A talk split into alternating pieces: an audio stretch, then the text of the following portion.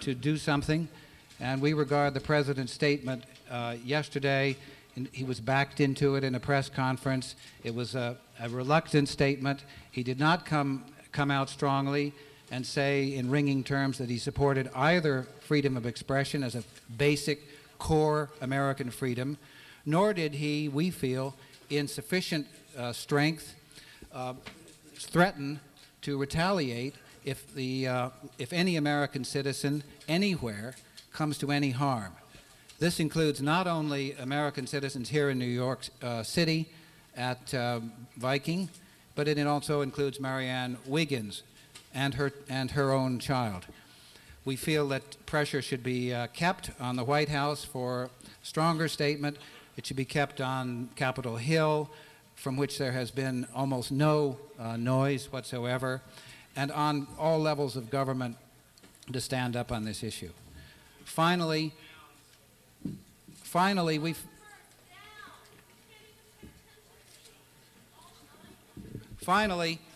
very strongly that Waldenbooks and Barnes & Noble, Dalton, should be punished for their behavior.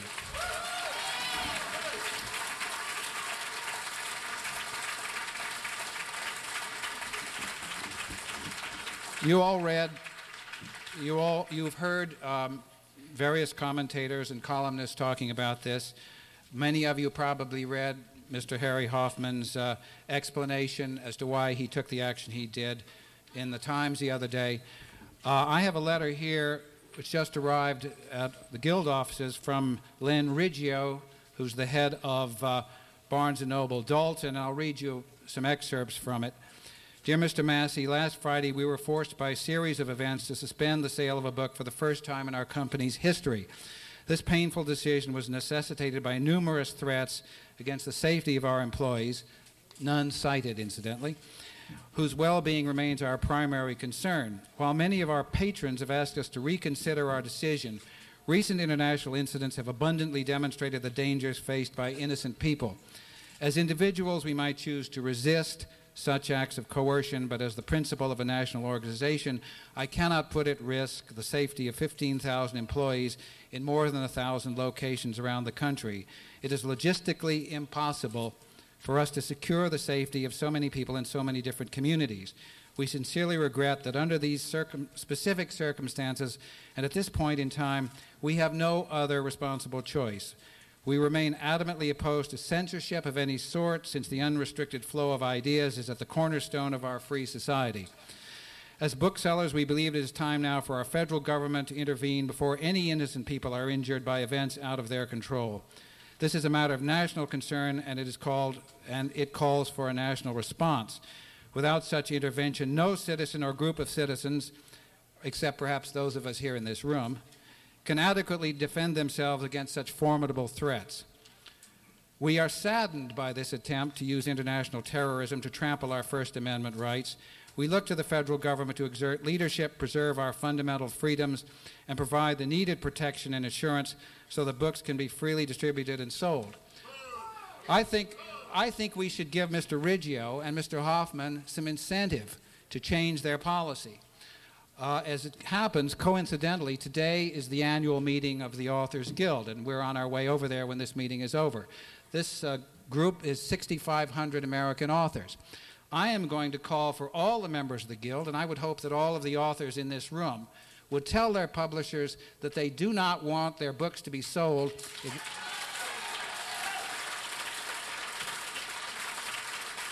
At Waldenbooks or Barnes & Noble, or B. Dalton, until this is lifted.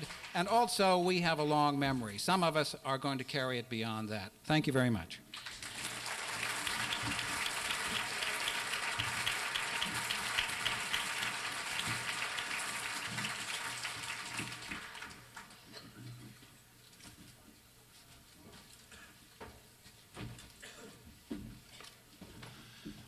My name is Robert Stone, but today we're all Salman Rushdie.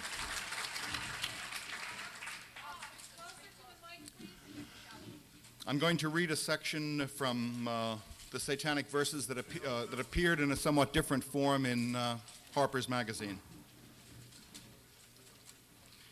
Jibreel Farishta, for 15 years the biggest star in the history of the Indian movies, had spent the better part of his unique career incarnating with absolute conviction the countless deities of the subcontinent in the popular genre films known as theologicals. Then, during a near-fatal illness, he used every conscious minute to call upon God without success until he lost his faith.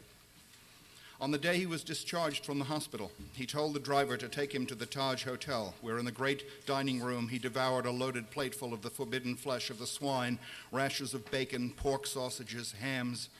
And after he ate the pigs, the retribution began, a nocturnal retribution, a punishment of dreams.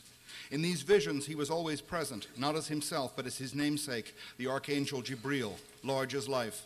And every time he went to sleep, the dreams started up from the point at which they had stopped. They were serial visions, inexorable, impossible to escape. Jibreel, fleeing his old life and arriving in London, brought the visions with him. And Jibreel dreamed this.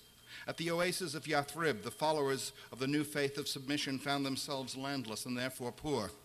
For many years, they financed themselves by acts of brigandage, attacking the rich camel trains on their way to and from Jahilia. Mahound had no time for scruples. His scribe Salman told his friend, the poet Baal, about ends and means.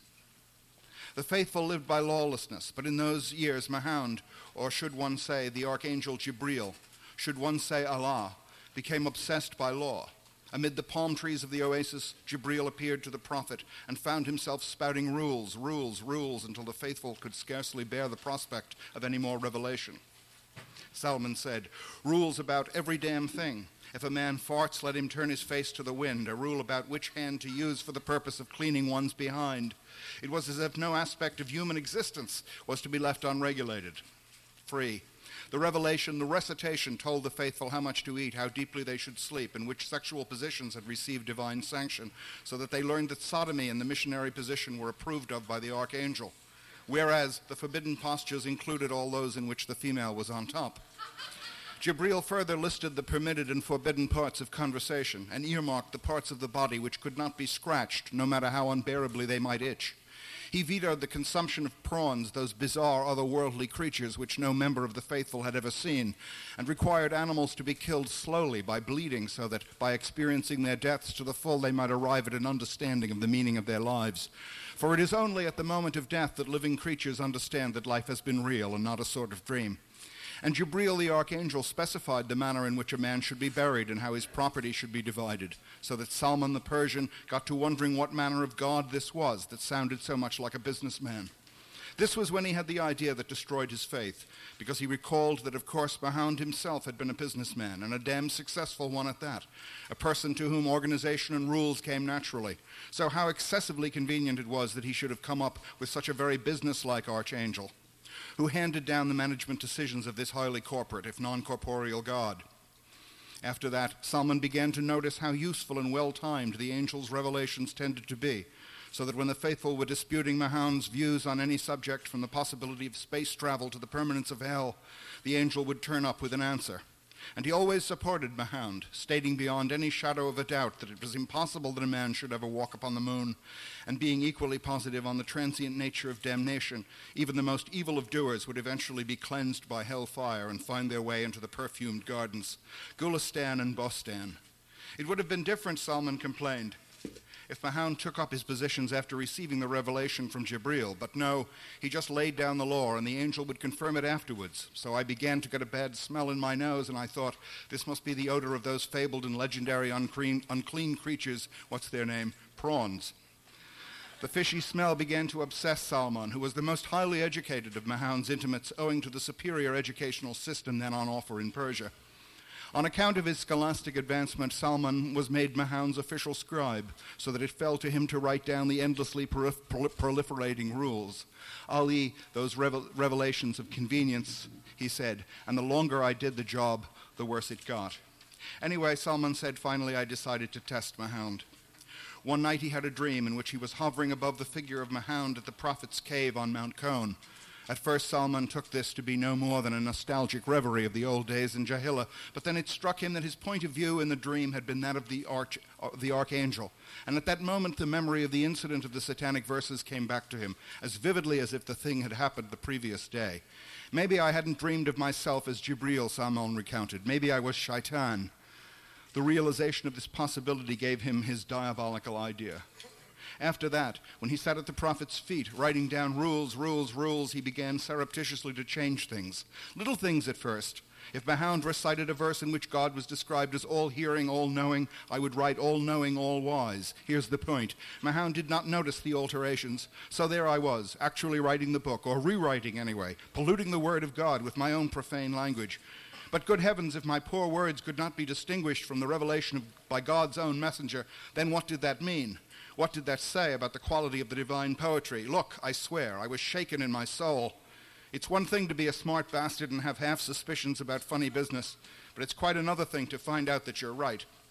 Listen, I changed my life for that man. I left my country, crossed the world, settled among people who thought me a slimy foreign coward for saving theirs, who never appreciated what but never mind that.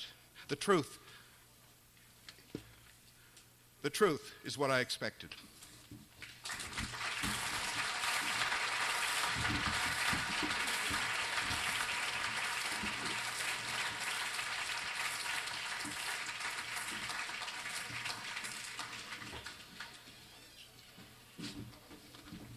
Hello, I'm Larry McMurtry.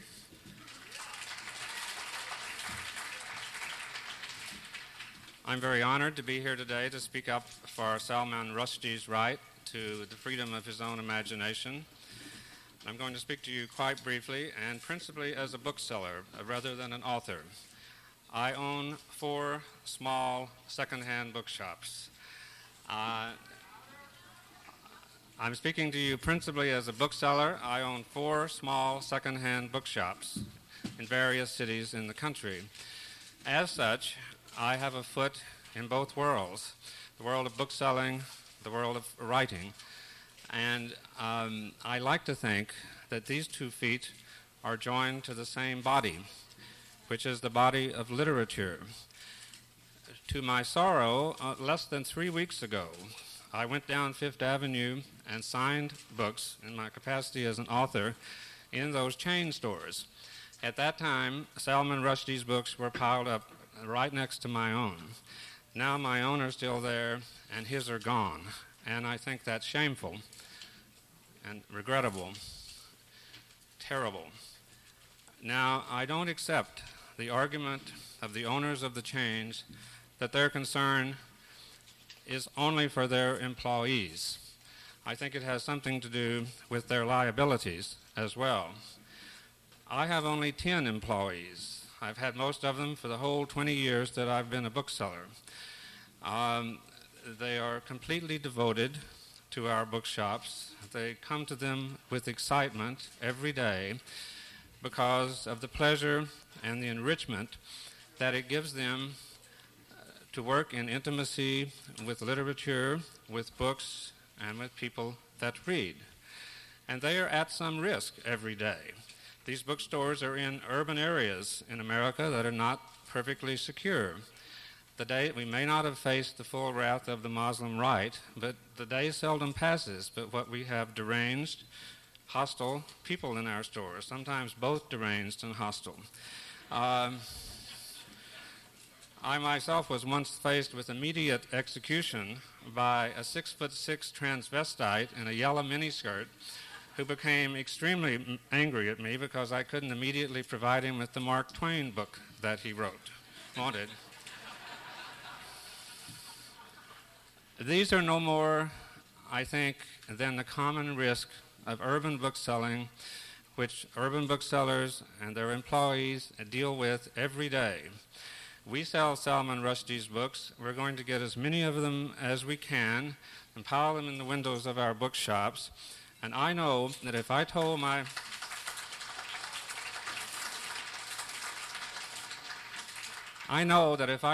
employees that we were going to hide Mr. Rushdie's books in the basement, they would be outraged and they would quit immediately. because they do not, it has something to do with how you see your life. There is some risk. At the same time, I believe they think they're having a wonderful life, and they're having it because they work in those bookshops and deal with books and readers every day. If I took that away from them, I would be taking away from them something very vital to their sense of vocation, and that is the belief that they are to some degree agents of culture and allies of literature. And I'm not going to do that. We're going to sell those books. Thank you.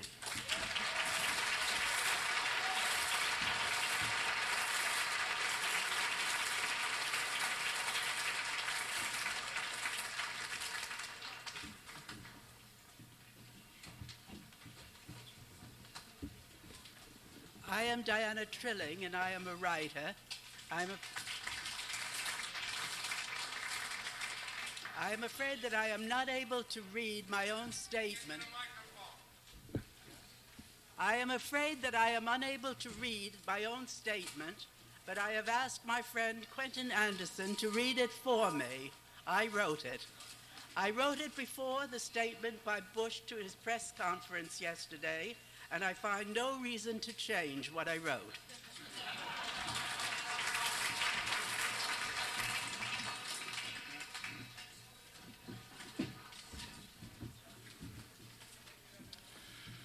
I am not here today simply to celebrate the work of Salman Rushdie.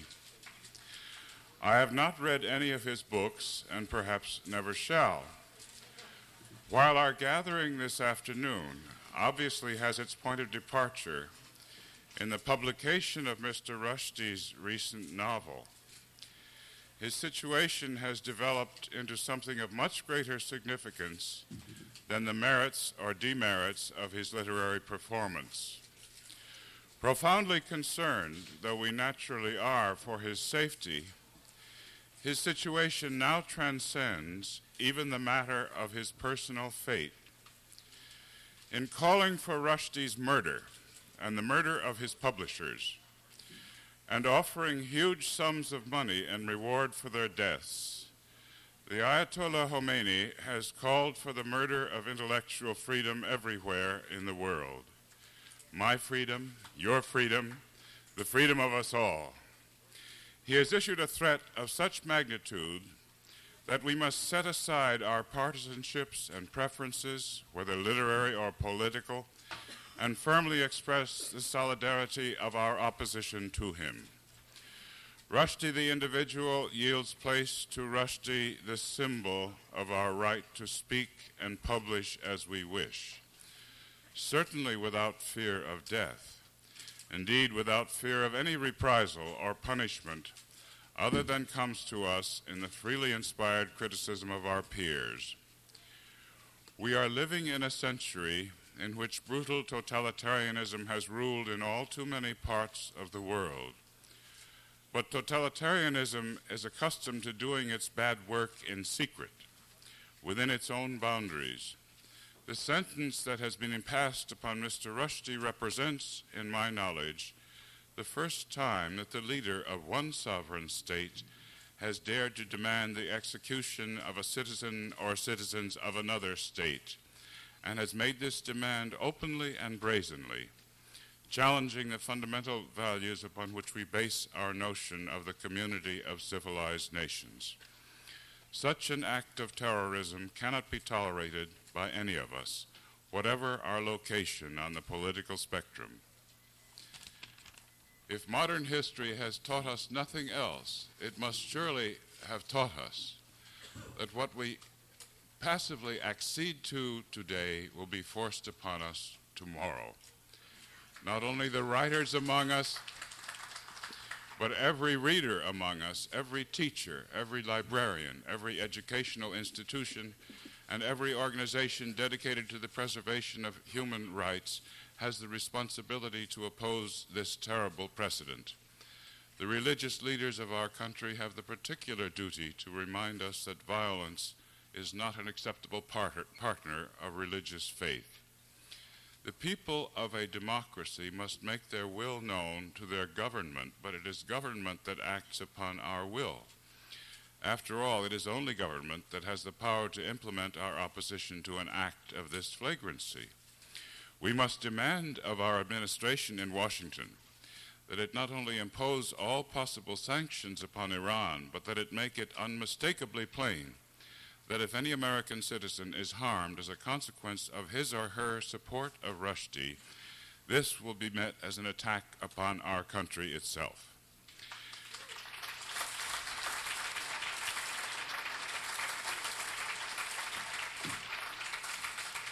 If ours is a nation in which freedom of thought and expression is no longer a first principle, let us all bow our heads in disgrace.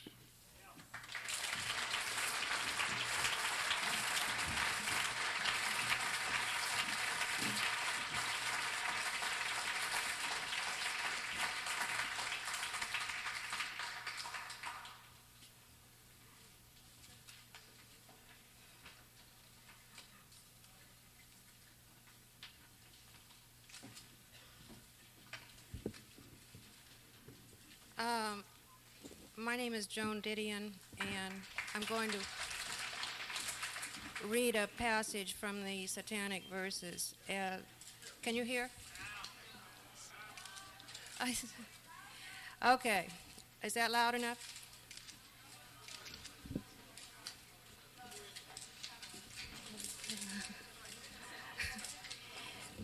Salman Rushdie has said a number of times that the Satanic Verses is a novel about migration and transformation. In this passage, the character Saladin Chamcha, an Indian expatriate working in English television commercials as a voiceover specialist, explains his first days in London when he was 13.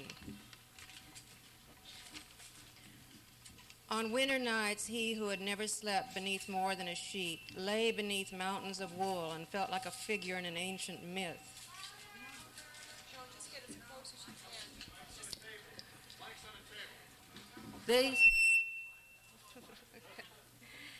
Okay. Sitting down be better? Okay. All right, just relax. Okay. You just have to just kiss it. Okay, you want to sit down? Want to try it? Just take your time. Don't let, you want some water? Take some water? No, I'm fine. Yeah. Okay, they don't want that. Okay. Okay. All right. On winter nights, he who had never slept beneath more than a sheet lay beneath mountains of wool and felt like a figure in an ancient myth, condemned by the gods to have a boulder pressing down upon his chest. But never mind, he would be English.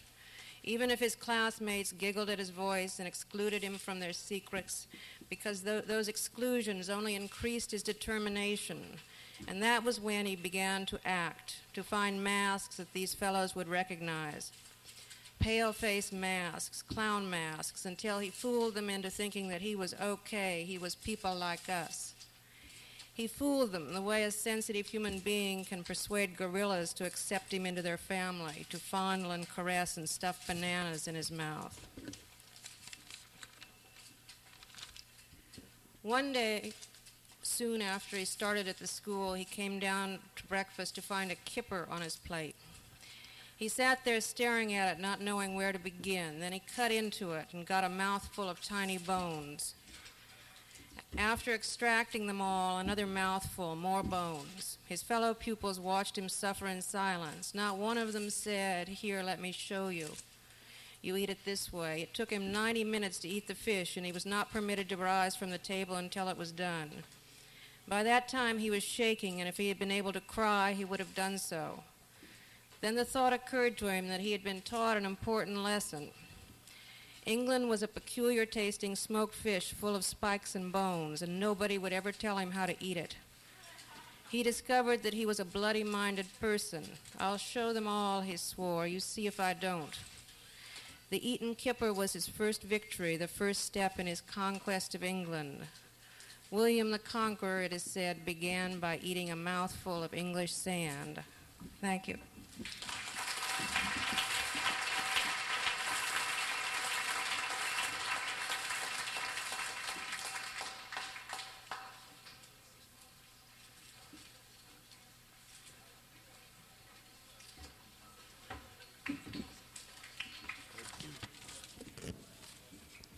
My name is Edward Said. In 1984, Salman Rushdie published an essay in Granta entitled Outside the Whale, in which he showed that today's writer could not be outside the whale, insulated from history and politics. The modern world, Rushdie says, lacks not only hiding places, but certainties. These words have an ominously prophetic applicability to Rushdie's situation today, not only because he has to be and has found a hiding place in order to save his life, but because he wrote a book that made a very devil of a racket in challenging certainties, provoking anger and resent and amazement. He says in that essay, if writers leave the business of making pictures of the world to politicians, it will be one of history's great and most abject abdications. Outside the whale, he continues, is the unceasing storm, the continual quarrel, the dialectic of history. Outside the whale, there's a genuine need for political fiction, for books that draw new and better maps of reality and make new languages with which we can understand the world. Outside the whale, we see that we are all irradiated by history. We are radioactive with history and politics. We see that it can be as false to create a politics-free fictional universe as to create one in which nobody needs to work or eat or hate or love or sleep. Outside the whale, it becomes necessary and even exhilarating to grapple with the special problems created by the incorporation of political material, because politics is by turns farce and tragedies, sometimes both at once. Outside the whale, the writer is obliged to accept that he or she is part of the crowd, part of the ocean, part of the storm. The Satanic Verses is an astonishing and prodigiously inventive work of fiction, yet it is, like its author, in history, the world, the crowd, and the storm. It is in all sorts of ways a deliberately transgressive work. It parallels and mimics the central Islamic narratives with bold, nose-thumbing, postmodern daring. And in so doing, it demonstrates another side of its author's unbroken engagement with the politics and history of the contemporary scene.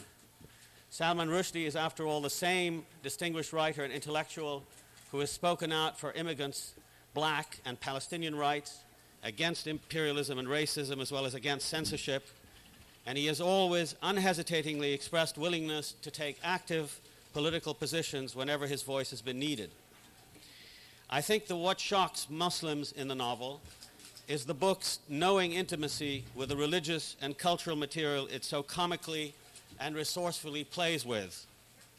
There is also the further shock of seeing Islam portrayed irreverently, and although as a secularist and unbeliever I have difficulty in using the word blasphemously, portraying Islam blasphemously by a Muslim who writes both in and for the West.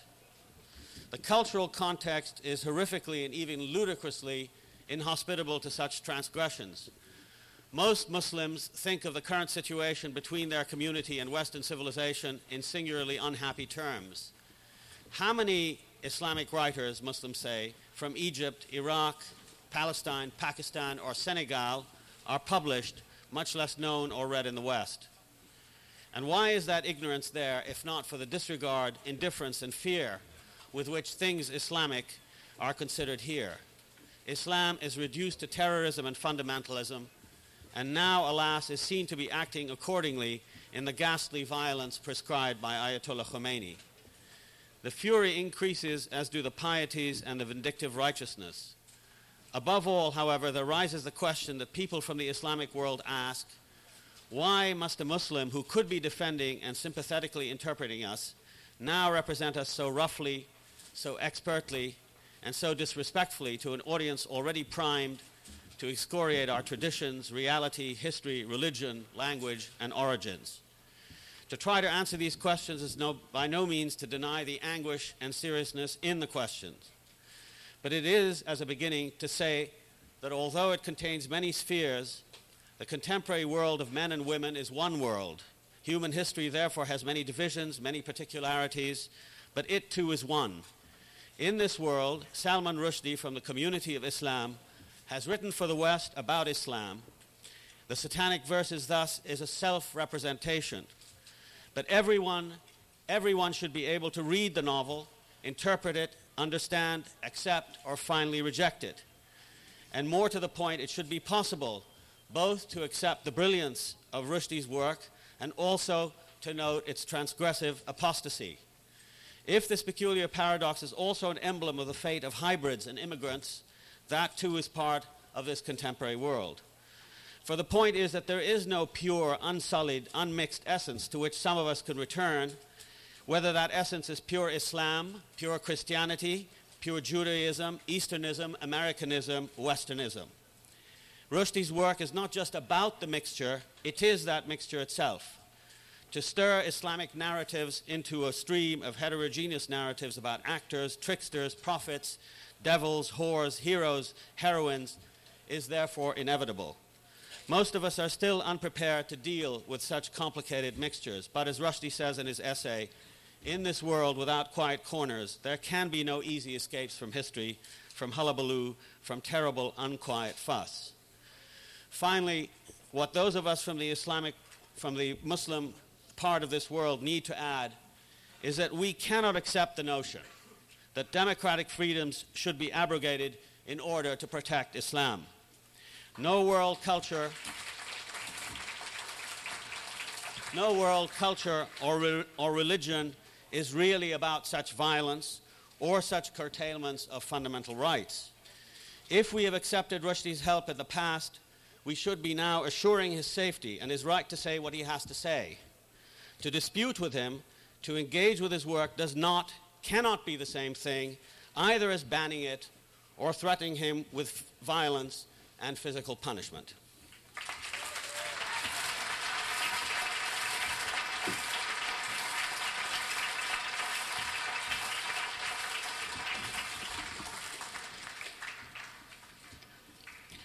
My name is Lionel Tiger. I'm the treasurer of PEN, and I do anthropology. A human issue we explore in anthropology and elsewhere is the way generations interact, how they succeed each other in the flow of time, and whether they enjoy each other or wince as they pass each other in the piazza. Salman Rushdie is part of this movement, which made me think of my own 13th birthday party. I had had my bar mitzvah service in the morning, and while I was more frightened than theological, nevertheless I had not felt the major shift in being this landmark anniversary promised. Now it was the evening, and we were preparing for the 7 p.m. party. My parents' apartment had a backfire escape which adjoined the synagogues, so all I had to do was vault the fence, and there I was. But from 6 to 7 o'clock, radio station CJAD played the top 20, and it was vital I know the list. I played violin, but craved drums, which would have had us evicted. So it was as the top 20 percolated, I drummed accompaniment with chopsticks on the kitchen table. At 6:26, the top tune sang out, I drummed a riff, hopped the fence, and was in place at 7 o'clock sharp. Next Saturday, I went to the service myself, my first as a man, but nothing happened to me, and I didn't go again. Was it my fault? The fault of the kindly rabbi who prepped me? Was it my sense of that the theologians' explanations of social value and recommendations for civilized behavior did not depend on religious faith, but could be adopted by any sensible being? Was it because their story seemed too simple for the churning world I knew I had to live in? Was it because they were trying to adapt the stony certainties of shepherds to the endless ambiguity of international life? I think Mr. Rushdie's elders and teachers failed him. Now they are retaliating against him for their failure. They bored him silly. They didn't convince him. They made him feel that if he was to be a warrior on the side of general life, it should be in another tribe or no tribe or in that peculiar tribe of people, writers, whose not-so-secret password is struggle. They failed him when he was a kid. They're failing him now that he's a man. They are passing the torch of generations, not as lighters of the way, but as arsonists. Enemies of Mr. Rushdie, enemies of the frightening thoughts of some writers, please acknowledge you are not perfect. Consider that someone else's imperfection or grace or both expressed on paper may illuminate your own life. The Quran is a book. The Bible is a book. Consider it lucky you can confront new social arrangements through the experiment of the book. Such proposals may be provocative, but they are one of the best things we turmoiled humans have learned to do and to embrace. Accept no substitutes. Accept no substitutes. Don't accept any substitutes.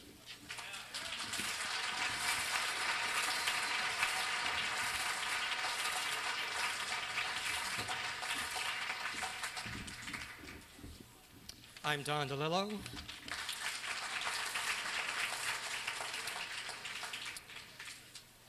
Jibreel the Immigrant has this image of London. The city streets coiled around him, writhing like serpents. London had grown unstable once again, revealing its true, capricious, tormented nature, its anguish of a city that had lost its sense of itself and wallowed accordingly in the impotence of its selfish, angry present of masks and parodies, stifled and twisted by the insupportable, unrejected burden of its past, staring into the bleakness of its impoverished future. He wandered its streets through that night and the next day and the next night and on until the light and dark ceased to matter. He no longer seemed to need food or rest, but only to move constantly through that tortured metropolis whose fabric was now utterly transformed, the houses in the rich quarters being built of solidified fear, the government buildings partly of vain glory and partly of scorn, and the residences of the poor, of confusion and material dreams. When you looked through an angel's eyes, you saw essences instead of surfaces. You saw the decay of the soul blistering and bubbling on the skins of people in the street. You saw the generosity of certain spirits resting on their shoulders in the form of birds. As he roamed the metamorphosed city, he saw bat-winged imps sitting on the corners of buildings made of deceits, and glimpsed goblins oozing wormily through the broken tilework of public urinals for men. As once the 13th century German monk Richelmus would shut his eyes and instantly see clouds of minuscule demons surrounding every man and woman on earth, dancing like dust specks in the sunlight, so now Jibreel, with open eyes and by the light of the moon as well as the sun, detected everywhere the presence of his adversary, his, to give the old word back its original meaning, shaitan, Satan. Thank you.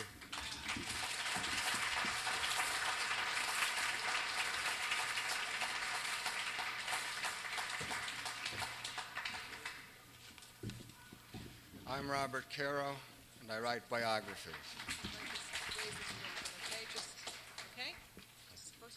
Bookstore chains make their living from books. At least we ought to be able to expect that they'll stand up for them. But because I write biographies that deal with political power, because I write biographies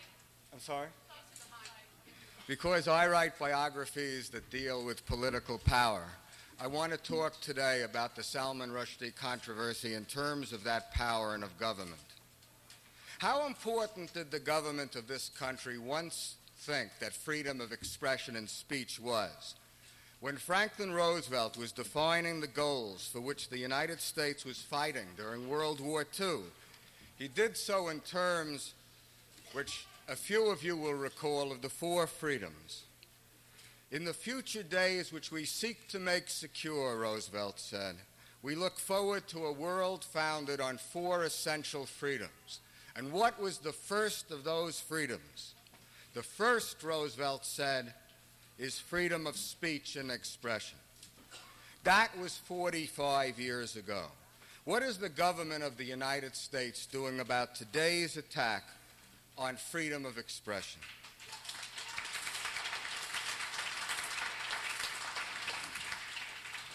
President Bush's statement, when it finally came, was, in my opinion, dramatically too late, and it was shockingly too little.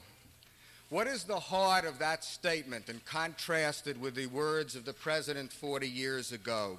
President Bush said, "Should any action be taken against American interests, the government of Iran can expect to be held accountable." Well, has not action already been taken against American interests?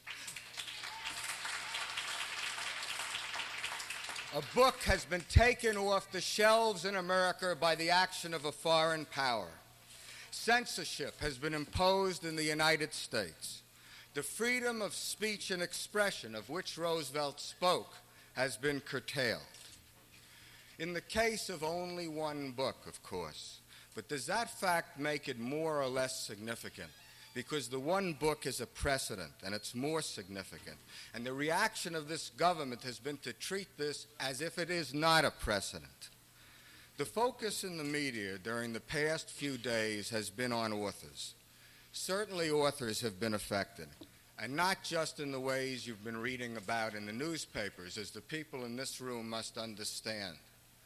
Anybody who sits down at a typewriter to write a novel or a biography about a foreign dictator or about indeed any political power in the future, what is the chilling effect that this controversy will have on him? What degree of intimidation will he have to overcome in his mind? There are enough problems for writers now. This is adding a very serious one to them. The only person who could think that writers will not be chilled by this and have to overcome this is someone who thinks that writers do not suffer from human worries and fears. But I think that the focus of the controversy so far, so much on authors, is only part of what the focus should be. Because the issue of the Salman Rushdie controversy really strikes at the heart not only of authors' rights, but of Americans' rights to read what they want. It strikes at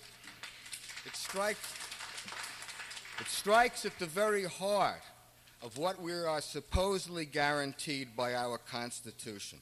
That's why I'm glad that the speakers before me today didn't talk merely about bookstore chains, because it's not bookstore chains that we elect to protect our basic rights, to whom we give by our votes, not only power but responsibility. Because what we're talking about here is the protection of rights and citizens, and that is the function of government. What is the government hoping for? That some compromise can be worked out?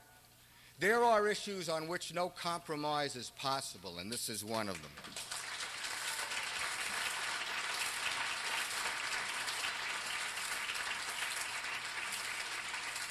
What is President Bush hoping for? That the issue will go away?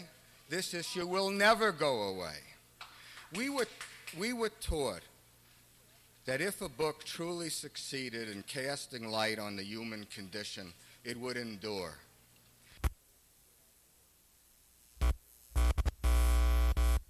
Rage about it, but readers could always read it and judge it for themselves. If the book succeeded in its aim, and whether fiction or nonfiction, the aim of all books worthy of enduring is basically at heart the same, to cast light on the human condition, the book would endure, for it was there to be read. Now suddenly, a book is not there to be read, and that issue is never going to go away. Thank you.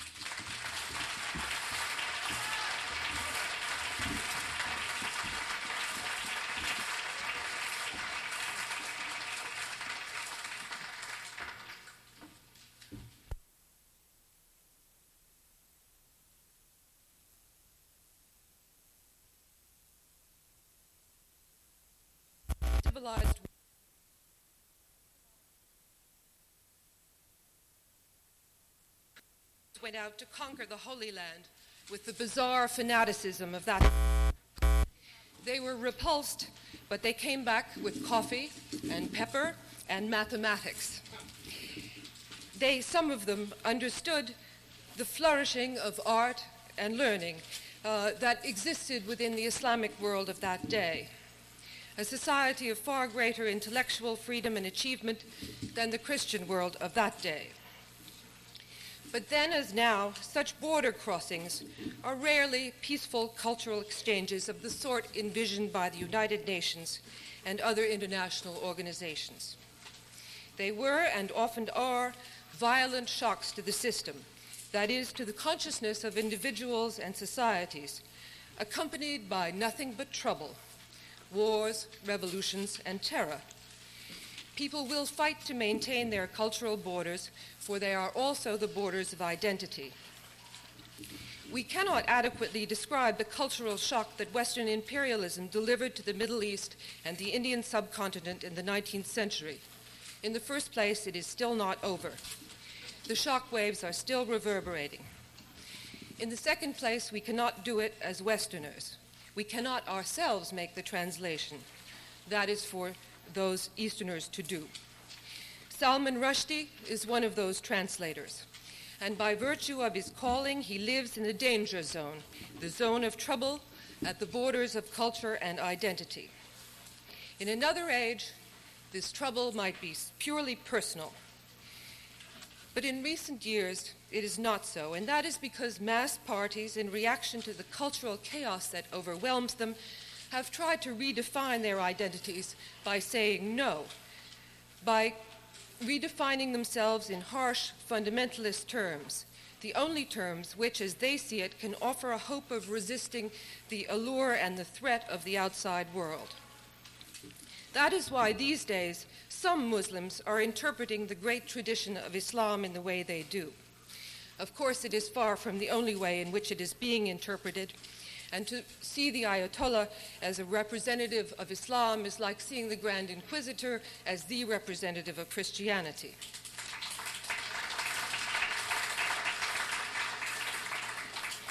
We must remember, too, that the trouble at the borders, our cultural borders, exists not just between East and West. These days, there is trouble in Northern Ireland, in Yugoslavia, in the Soviet Union, and of course in this country as well, where Protestant fundamentalism has served as a rallying point for those who felt left out, left behind. Which means, of course, that the Rushdie affair may not be an isolated incident. It is not an isolated incident in the sense of an attempt at censorship. There have been book burnings and book bannings in communities across this country in very recent history. This is to remind us simply that cultural border crossings can be extremely dangerous, because this is what we as cultural liberals tend to forget. On the other hand, the fact that we all have to live together, nationally and internationally, is what makes the defense of a certain kind of universalism so important.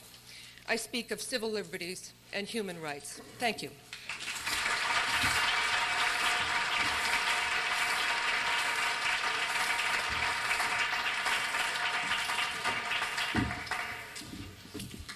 My name is Leon Wieseltier.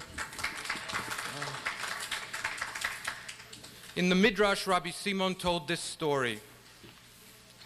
When the hour approached for God to create man, the angels in heaven arranged themselves into factions. Some of them said, "Create him." Some of them said, "Do not create him." Kindness said, "Create him, for he will act kindly." Truth said, "Do not create him, for he is nothing but lies." Justice said, "Create him, for he will act justly." Peace said, "Do not create him, for he is nothing but strife." What did God do? He seized truth and hurled it to earth. There, Rabbi Simon's story ended. For opposing man, truth was punished with his company. Man cannot withstand truth, truth had argued, and so man set out to show that truth could not withstand man. Man would lie and show his power. Man would have power and therefore lie. We are here today to denounce the power that preys upon truth. But I believe that when truth fell to earth, there were men who gathered it up, who sheltered it, who took it into their keeping. Salman Rushdie, who was once a friend of mine, is such a man. All his novels are written in the confidence that he can bear much reality, that his community will survive the mirror of art as brilliantly or as badly as any other community, that it suffices as a reason to live, to hold up the glass and have a look. One day the Muslim world may recall with admiration its late 20th century Anglo-Indian Voltaire. We declare here today that Salman Rushdie is also one of our own, that we know him, that all our force, such as it is now at the service of his work and his life. But we in the West must not gloat. We must remember that Europe, too, was once a stifled, theocratic, feudal, crusading society that burned books and burned people. It was blasphemy that made us free. 2 cheers today for blasphemy.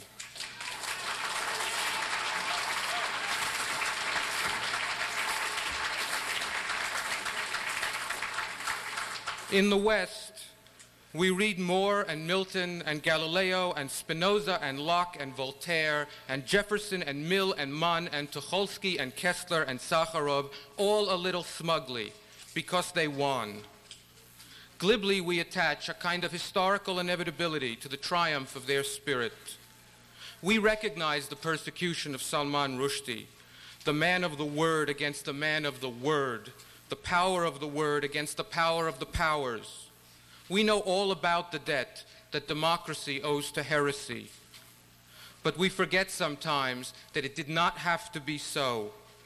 We forget sometimes that freedom was also the fruit of tragedy. Who is this man of God who has no mercy in his heart? But then let us be his match.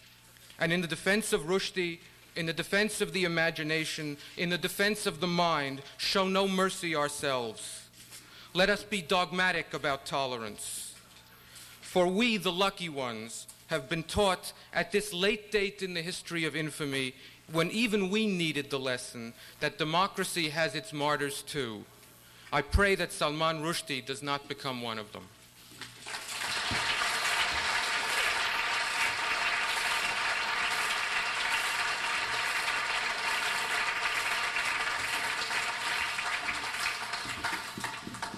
My name is Claire Bloom.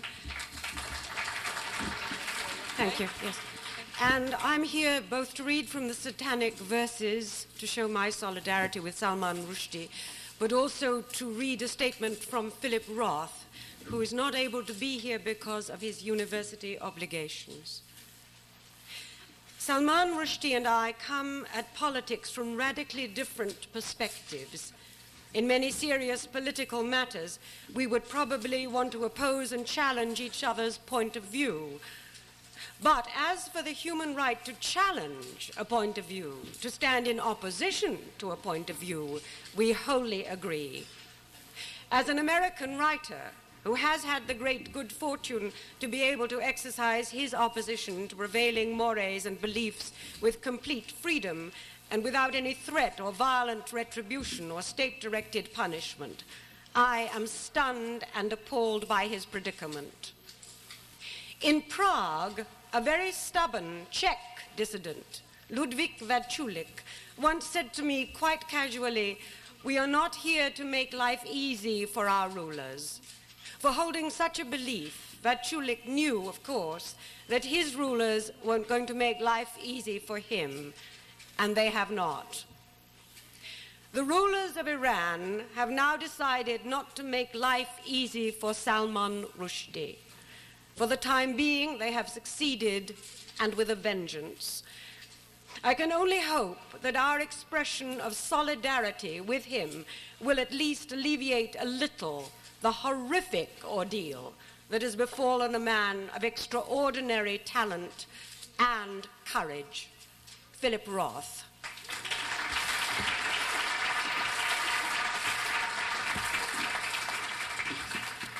From the Satanic Verses. Jibreel Farishta dreams of an exiled imam who is and is not the Ayatollah Khomeini. And now the dream rushes him up the outer wall of the house, and on the 4th floor it pushes aside the heavy curtains at the living room window. And finally there he sits, unsleeping as usual, eyes wide in the dim yellow light, staring into the future, the bearded and turbaned imam. Who is he?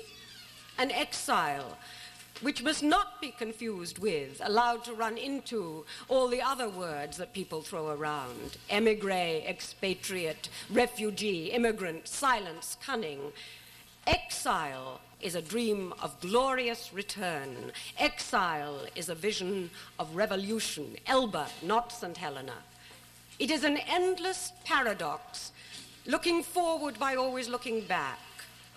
The exile is a ball hurled high into the air. He hangs there, frozen in time, translated into a photograph, denied motion, suspended impossibly above his native earth. He awaits the inevitable moment at which the photograph must begin to move and the earth reclaim its own. These are the things the Imam thinks. His home is a rented flat. It is a waiting room, a photograph, air. The thick wallpaper, olive stripes on a cream ground, has faded a little, enough to emphasize the brighter rectangles and ovals that indicate where pictures used to hang. The Imam is the enemy of images. When he moved in, the pictures slid noiselessly from the walls and slunk from the room, removing themselves from the rage of his unspoken disapproval. Some representations, however, are permitted to remain. On the mantelpiece, he keeps a small group of postcards bearing conventional images of his homeland, which he calls simply Desh. A mountain looming over a city, a picturesque village seen beneath a mighty tree, a mosque. But in his bedroom, on the wall facing the hard cot where he lies, there hangs a more potent icon, the portrait of a woman of exceptional force, famous for her profile of a Grecian statue and the black hair that is as long as she is high. A powerful woman, his enemy, his other. He keeps her close. Just as far away in the palaces of her omnipotence, she will be clutching his portrait beneath her royal cloak, or hiding it in a locket at her throat. She is the empress, and her name is, what else? Aisha. On this island, the exiled Imam, and at home in Desh, she. They plot each other's deaths. The curtains, thick golden velvet, are kept shut all day because otherwise the evil thing might creep into the apartment.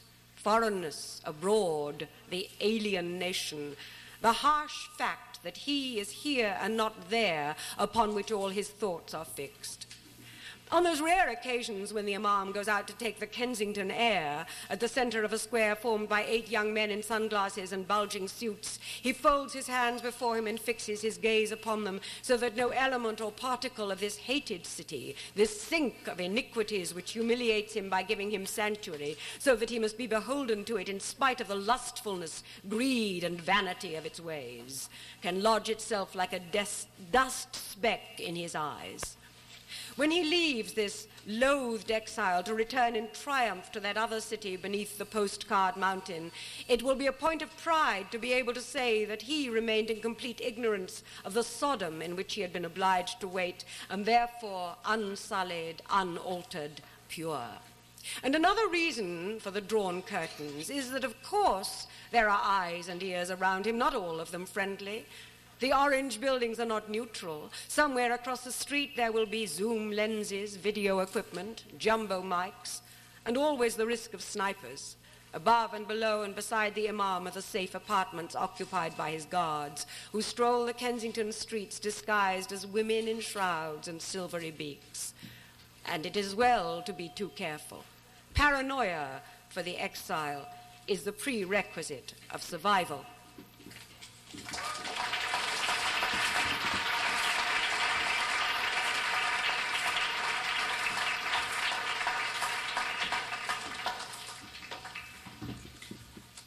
I'm Tony Lucas. This extraordinary event derives some of its special intensity, and I suspect much of its media coverage, from its high quotient of exotica. After all, we are dealing here with the arresting figure of the Ayatollah, our old nemesis from the hostage saga, the specter of death squads dispatched from Tehran, a leading figure of the international literary scene, born in Bombay, based in London, married to an American novelist. It is the stuff of an international thriller, and almost certainly will be one, or two, or five before we are through. But we would do well to remember that we are dealing here with principles that transcend the blood-racing elements of this particular story. The Rushdie case is only an extreme example of the kinds of pressures and coercion, the timidity and cupidity that threaten freedom of expression with numbing regularity in many countries around the world and sadly in our own. I know of an American writer who was at work on a major piece of investigation. One day he got a phone call from a man who said that a powerful and politically connected friend didn't wish to see that book in print. If the book appeared, the man said, there would be serious consequences.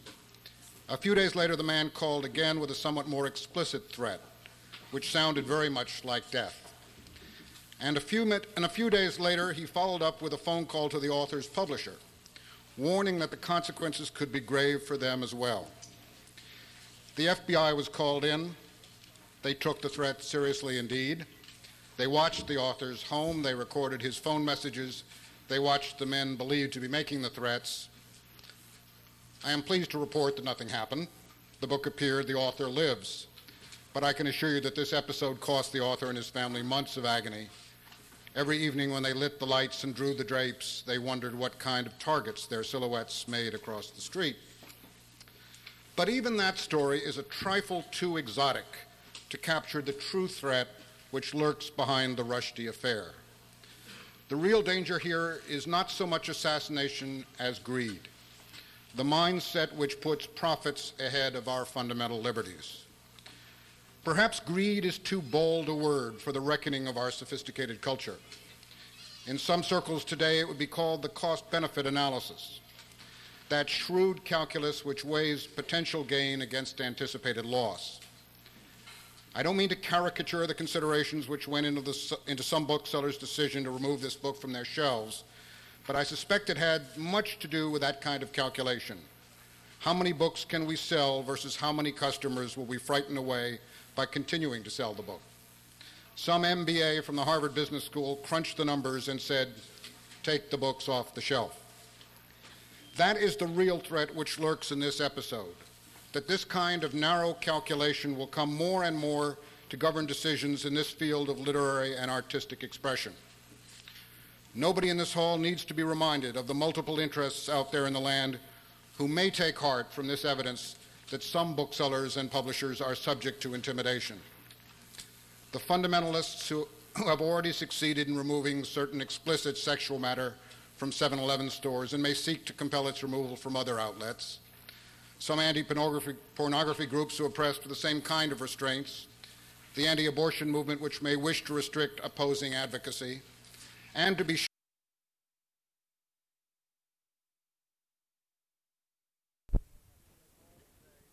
this hall today may have special dimensions, but it has given us the ear of the American public for matters that only rarely find their way onto page one.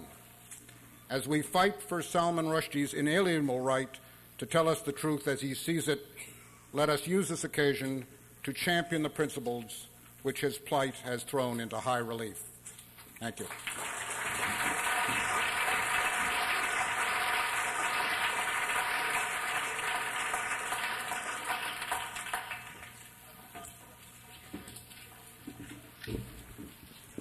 I am Gay Talese.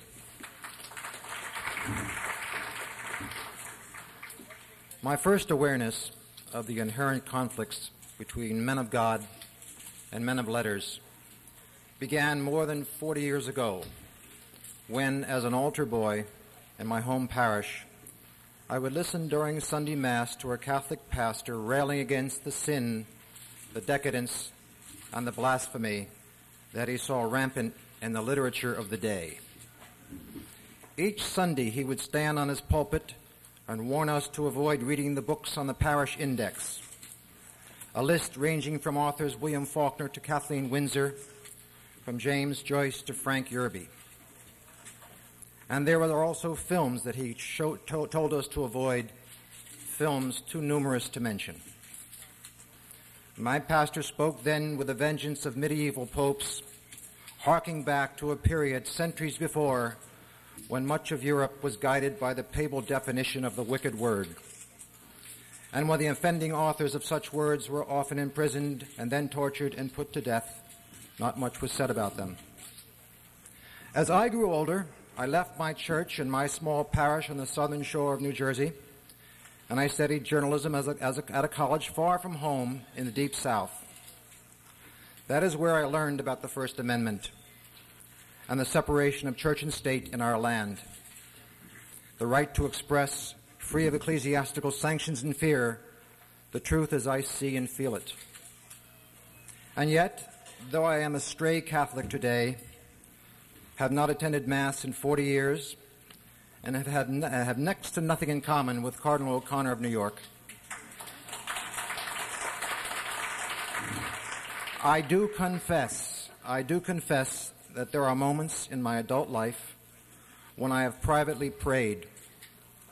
Rare, yes, but moments when I have had no one to turn to, when the despair was such that I had no other recourse but to pray.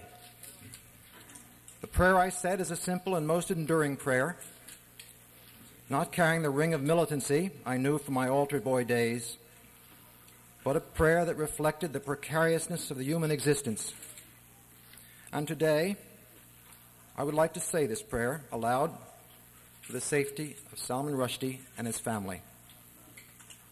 Our Father, who art in heaven, hallowed be thy name.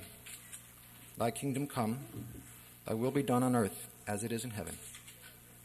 Give us this day our daily bread, and forgive us our trespasses, as we forgive those who trespass against us. And lead us not into temptation, but deliver us from evil. Amen.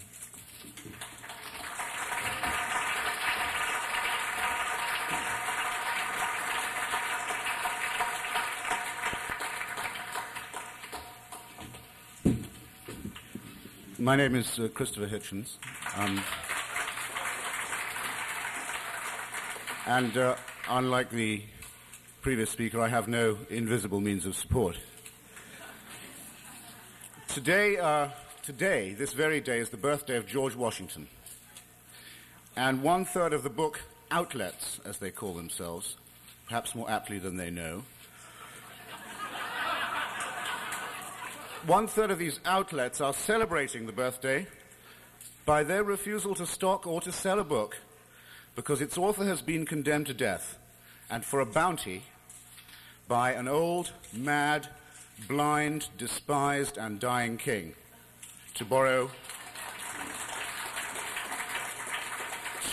for a moment from Shelley's very pithy encapsulation of King George III. Now, as writers and as soi-disant intellectuals, it's most often our job to stress complexity, to point out with care and with attention that things are not as simple as all that. But there are also times when it's irresponsible not to stress the essential clarity and simplicity of a question, and the almost boastful threat to murder not just a book but its author is one such time. Moments of this kind have a galvanizing effect on our standby phrases and our trusty clichés. Heinrich Heine once said that where books are burned, men will be burned. And now we can see for ourselves the dead straight line that connects the two offenses encapsulated in that statement. I want to read just one sentence from page 93 of the English edition of The Satanic Verses. To turn insults into strengths, Whigs, Tories, Blacks, all chose to wear with pride the names they were given in scorn. Likewise, our mountain-climbing, profit-motivated solitary is to be Mahound. With unusual economy, this short passage performs two services. It shows that Salman Rushdie is perfectly sensitive to the nuances of feeling that he's accused of ignoring. And accused, I might add, by those whose definition of sensitivity seems rather closely attuned to the needs of power and of bigotry, two notoriously insensitive phenomena. Instead of pluralism and tolerance today, we're faced with a pluralism of the intolerant, an ecumenicism of the Philistines that finds likable reasons to defer to the mullahs and their sensitivities, and which comes in the oily phrases of a prince of the church in this city and in hesitant, poltroonish noises from the man styling himself leader of the free world.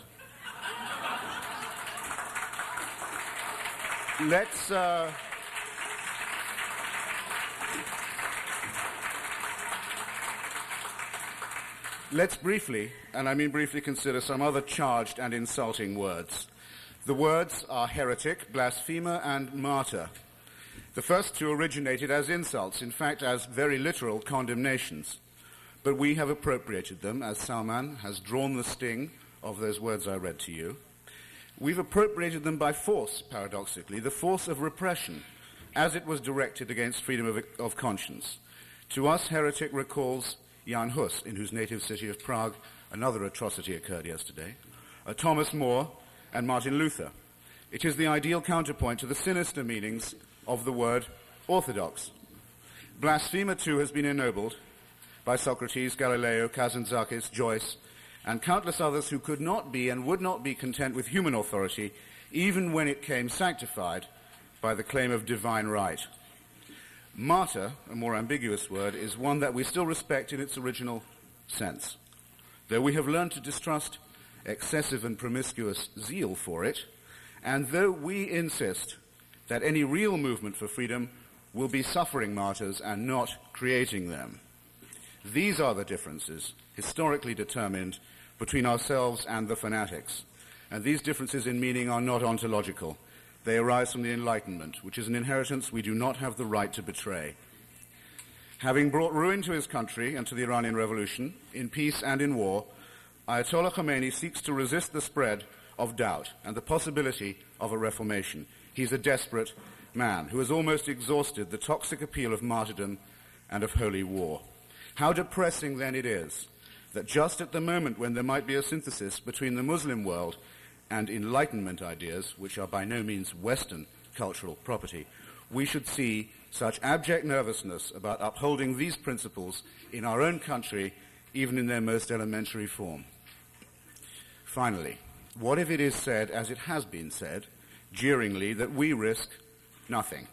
Well, we risk a great deal by ceding 1 inch of ground to the book burners and the murderers, but to abandon the defensive, why should we let Mr. Rushdie face this unprecedented trial alone?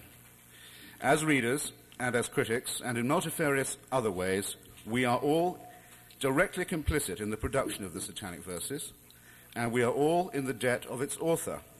I suggest a public declaration that until the threat of murder by contract has been lifted from our fellow author and from his decent and brave publisher, all of us who believe in the life of the written word announce ourselves publicly to be co-conspirators. They can't kill us all, and we may impress on many decent believers who are worried about the blasphemous association of their faith with crime and repression that any rumors to the contrary, we too have unalterable convictions. We've all often had to wonder what we would have done in the unjust lands or in the unjust times, and now we have a chance in really quite a small way to find out. It is time, as a minimum gesture of our solidarity, for all of us to don the yellow star and to end the hateful isolation of our friend and our colleague. Thank you.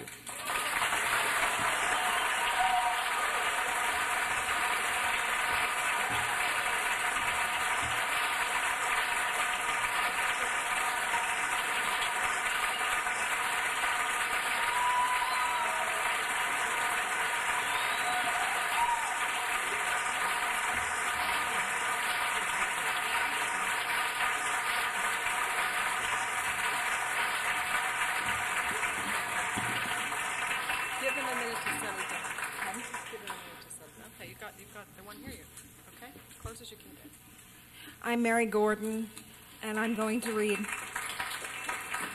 a passage from the Satanic Verses. It all boiled down to love, reflected Saladin Chamcha in his den. Love, the refractory bird of Melek and Alevi's libretto for Carmen, one of the prize specimens this in the allegorical aviary he'd assembled in lighter days.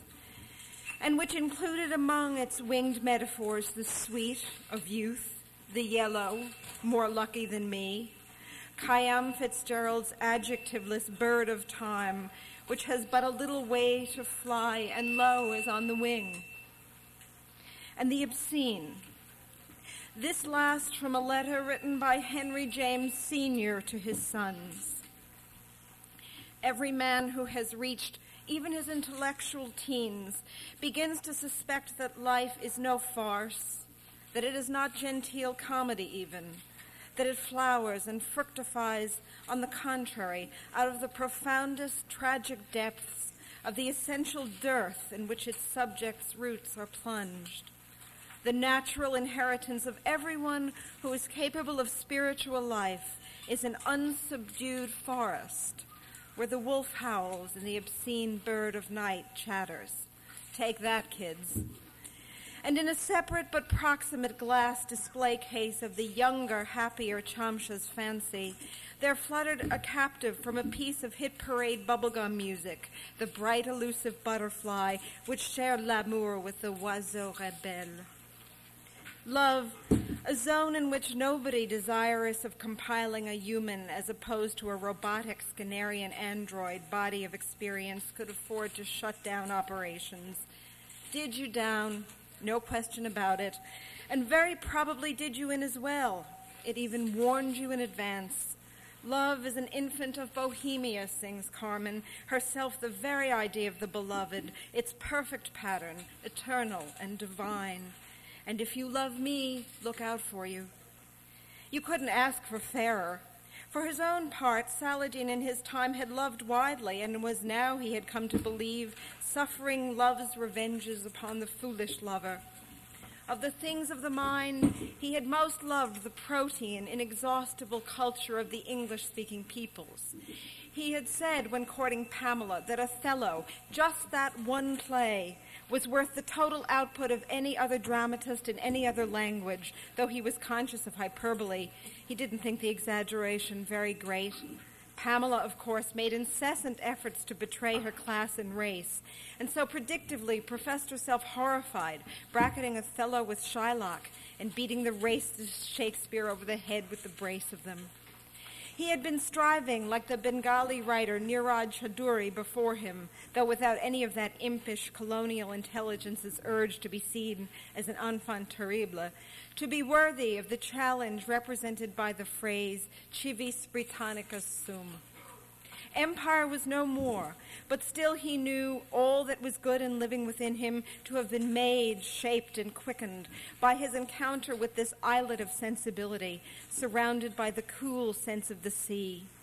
Of material things, he had given his love to this city, London, preferring it to the city of his birth or to any other, had been creeping up on it stealthily with mounting excitement, freezing into a statue when it looked in his direction, dreaming of being the one to possess it and so in a sense become it, as when in the game of grandmother's footsteps the child who touches the one who's it, on it, young Londoners would say today, takes over that cherished identity, as also so in the myth of the Golden Bough. London, its conglomerate nature mirroring his own, its reticence also his, its gargoyles, the ghostly footfalls of its streets in Roman feet, the honks of its departing migrant geese, its hospitality, yes, in spite of immigration laws and his own recent experience, he still insisted on the truth of that, an imperfect welcome, true, one capable of bigotry, but a real thing nonetheless, as was attested by the existence in a South London borough of a pub in which no language but Ukrainian could be heard, and by the annual reunion in Wembley, a stone's throw from the giant stadium surrounded by imperial echoes, Empire Way, the Empire Pool, of more than 100 delegates, all tracing their ancestry back to a single Goan village. We Londoners can be proud of our hospitality, he told Pamela, and she, giggling helplessly, took him to see the Buster Keaton movie of that name, in which the comedian, arriving at the end of an absurd railway line, gets a murderous reception. In those days, they had enjoyed such oppositions, and after hot disputes had ended up in bed. He returned his wandering thoughts to the subject of the metropolis. It's, he repeated stubbornly to himself, long history is a refuge, a role it maintained in spite of the recalcitrant ingratitude of the refugees' children, and without any of the self-congratulatory, huddled masses rhetoric of the nation of immigrants across the ocean, itself far from perfectly open-armed. Would the United States, with its Are You Now, Have You Ever Been, have permitted Ho Chi Minh to cook in hotel kitchens? Would its McCarran-Walter Act have to say about a latter-day Karl Marx, standing bushy-bearded at its gates, waiting to cross its yellow lines?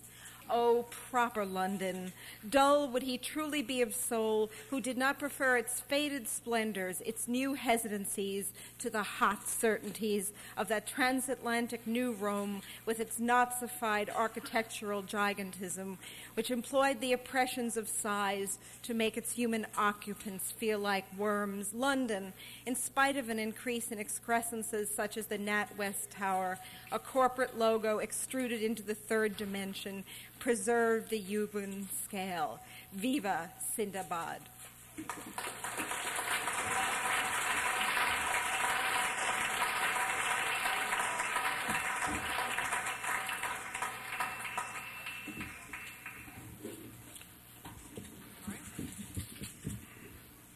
Hello, I'm Norman Mailer.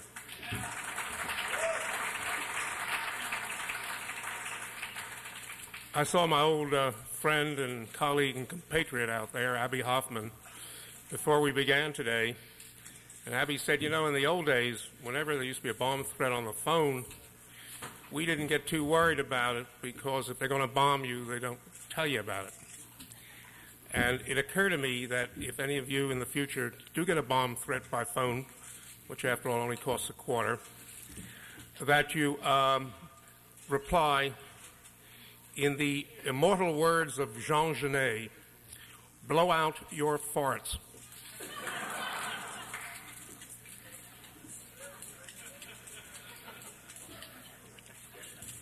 By my limited comprehension of the Muslim religion, martyrdom is implicit in the faith. Can you all hear all right in the back? While all faiths sooner or later suggest that a true believer may have to be ready to die for the governing God, it is possible that the Muslims of all religions have always been the most dedicated to this stern test. Now it seems as if the spiritual corruption of the 20th century has entered Islam's ranks as well. For any Muslim who succeeds in assassinating Salman Rushdie will be rewarded with the munificent sum of $5 million. This must be the largest hit contract in history. Islam, with all its mighty virtues and vices, equal at the least to the virtues and vices of every other major religion, has now introduced a novel element into the history of theology. It has added the logic of the syndicate. One does not even have to belong to the family. One does not even have to belong to the family to collect. One has only to be the hitman. Of course, the novelist in me insists on thinking how I would hate to be that hitman trying to collect that $5 million. Now that the deed was done, I might be looked upon as an infidel. Oh, you see, my Iranian paymaster might say, we really cannot afford the $5 million. We lost so many men in the war with Iraq. There are so many widows in need of alms, and we have our orphans, and our veterans who are now missing a limb. Tell you, kind killer, we think you might wish to make your charitable contribution. This is but a novelist's speculation. That is what we are here for, to speculate on human possibilities, to engage in those fantasies, cynicisms, satires, criticisms, and explorations of human vanity, desire, and courage that the blank walls of mighty corporations like to conceal from us. We are scribblers who try to explore what is left to look at in the interstices. Sometimes we make mistakes and injure innocent victims by our words. Sometimes we get lucky and make people with undue worldly power a bit uncomfortable for a short time. Usually we spend our days injuring each other. We are, after all, a fragile resource, an endangered species, It is not untypical of the weak and endangered to chew each other up. But now the Ayatollah Khomeini has offered us an opportunity to regain our frail religion, which happens to be faith in the power of words and our willingness to suffer for them. He awakens us to the great rage we feel when our liberty to say what we wish, wise or foolish, kind or cruel, well-advised or ill-advised, is endangered. We discover that, yes, maybe we are willing to suffer for our idea. Maybe we are even willing, ultimately, to die for the idea that serious literature in a world of dwindling certainties and choked-up ecologies is the absolute we must defend. We have had the example of our largest corporate chain of booksellers in America, Waldenbooks, withdrawing the Satanic Verses from their bookshelves in order to assure the safety of their employees. Immediately, they were followed by B.F. Dalton. Both had honest motives, doubtless. What is the use of being upwardly mobile in one's job in a massive corporate chain if security cannot be guaranteed? Get killed selling a book? The end of the world has come. Worse, one could get killed buying a book on how to improve yourself.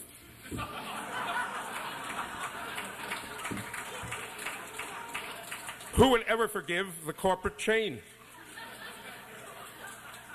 Of course, the option of assessing such danger calmly and informing employees and customers of the real odds was never engaged.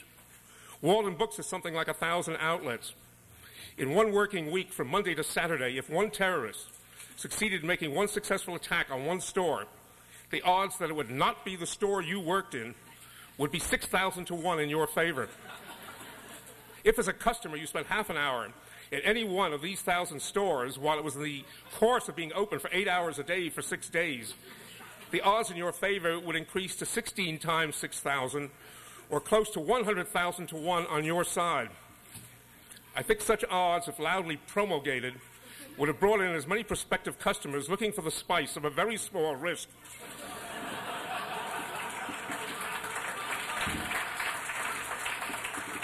as would have been frightened away. For the employees, a 10% increase for temporary combat pay could have been instituted. What are contingency funds for? Now, the answer to why Waldenbooks shut down the Satanic Verses is that they sell their product like soup cans. Only the homeless will ever endanger themselves over a can of soup. The largest purveyors of our books do not care about literature, whether serious, half-serious, or failed. The purveyors see books as a commodity that rots into the very spirit of the circulation of money if the books stay too long on the shelf. So they hire clerks who tend to reflect their own mores. If Saul Bellow were to purchase one of his own novels in a chain where he did not normally shop and paid for it with his own credit card, the odds that the clerk would recognize his name are about the same as the odds in Russian roulette. 1 in 6. Saul Bellow could walk in and out of a chain bookstore like a ghost. So could I. So could any other established serious writer who's been around 30 or 40 years. Tom Wolfe might be recognized, but then Tom, for this year anyway, is the fastest-selling can of soup around.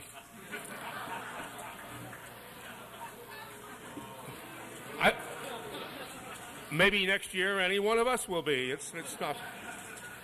That was not pejorative of Tom Wolfe. It was a description of the phenomenological reality. No surprise, therefore, if retail chains of American booksellers seem to have more respect for terrorists than for culture. How then can they not help to accelerate the latest mega-farce down the media road? A serious book, which may or may not have been irresponsible in part, as most serious books are, I cannot pretend to define the issue more closely, since I fear, in company with the people issuing the death threats, have not yet read it, although I certainly intend to, which is more than you can say for the people issuing the death threats. Yes, this serious, yet possibly irresponsible contribution to serious literature, if it had been treated like other serious novels, which are almost always in part sacrilegious, blasphemous, and secretly against the state, would, if it had encountered no formal outrage, have suffered the fate of other serious books. It would have received good, even hearteningly good, but still modest sales. It would have been discussed and taken a small place on the shelf of serious works to be picked up again by a few devoted readers. Islam might have been injured by one part in 100,000. Now Islam is injured vastly more. Oceans of publicity have been given to the sacrilege. I say the act of attracting such attention to a book so despised was a willful, chosen act by the Muslim leaders. The wise men of Iran know that the Western moral conscience is dulled, and no one in our monotonous yuppie overlay of skillful surface, floating above such incalculable horrors as drug wars and acute poverty, is ready to die for any idea other conceivably than receiving a big payoff in cash. So the Ayatollah may have wished to show the great length of the whip he can crack, the whip whose secret name is found in our bottomless fear of the bottomless pit of terrorism. If we believe in nothing, how can we bear to die? The wise men of Islam know that about us. One would have to respect the incisiveness of such understanding, if not for the fact that the wise men of Iran are also wholly indifferent to the fate of our literature and are savagely opposed to those freedoms of expression we wish to believe we hold dear. In this week of turmoil, we can now envision a fearful time in the future when fundamentalist groups in America, stealing their page from this international episode, will know how to apply the same methods to American writers and bookstores. If they ever succeed, it will be due to the fact that we never found an honest resistance to the terrorization of Salman Rushdie. I would suggest, therefore, that it is our duty to form ranks behind him, and our duty to state to the world that if he is ever assassinated, it will then become our obligation to stand in his place. If he is ever killed for a folly, we must be killed for the same folly, and we may indeed be, since we will then vow to do our best to open all literary meetings with a reading of the critical pages in the Satanic Verses.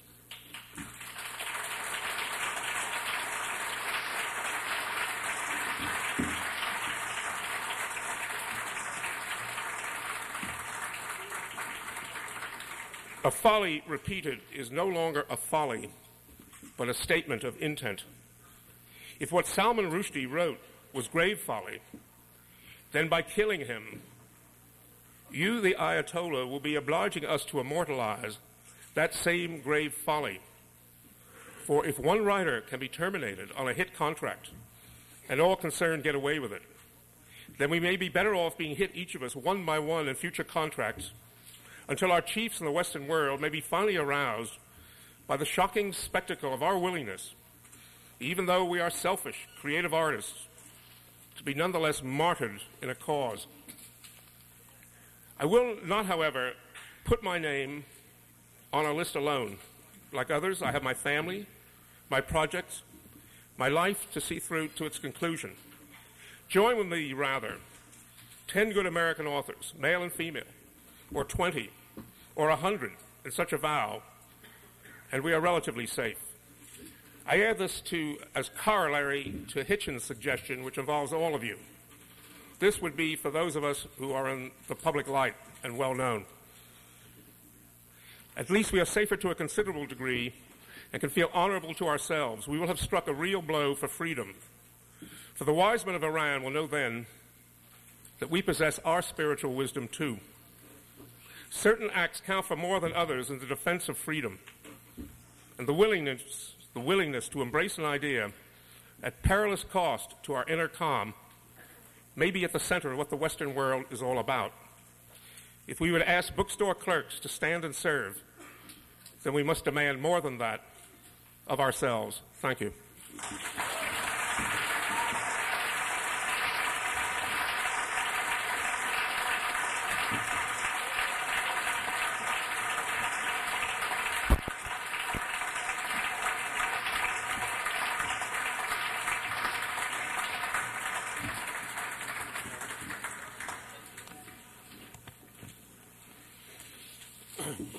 I'm E.L. Doctorow.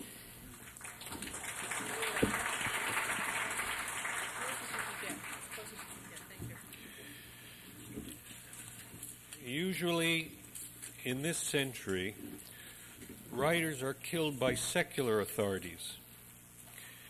Hitler and Stalin habitually murdered writers who offended them.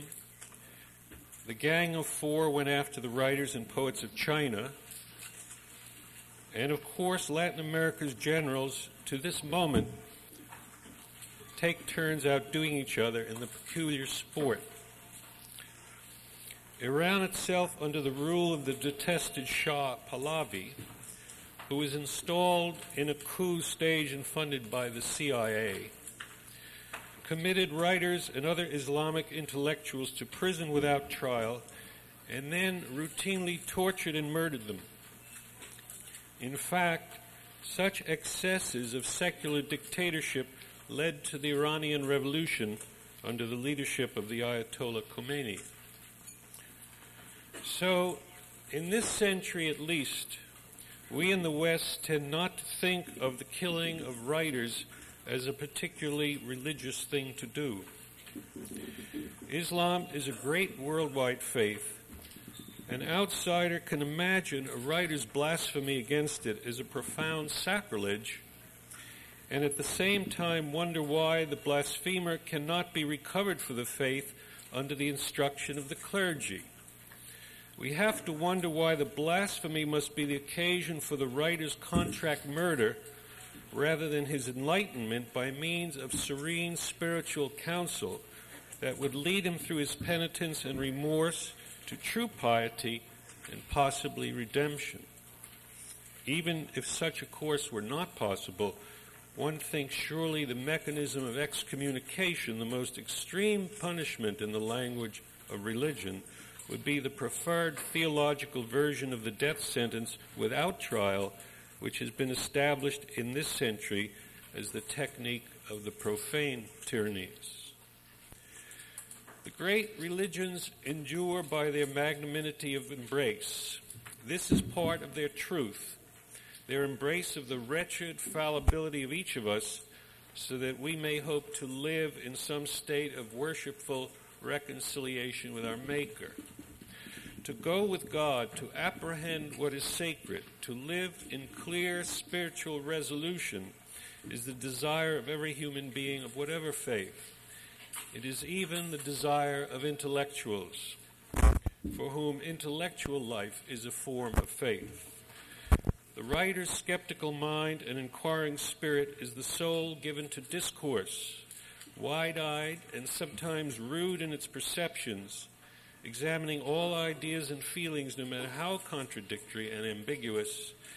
It is nevertheless as desperately an intended pilgrimage toward revelation as the true believers.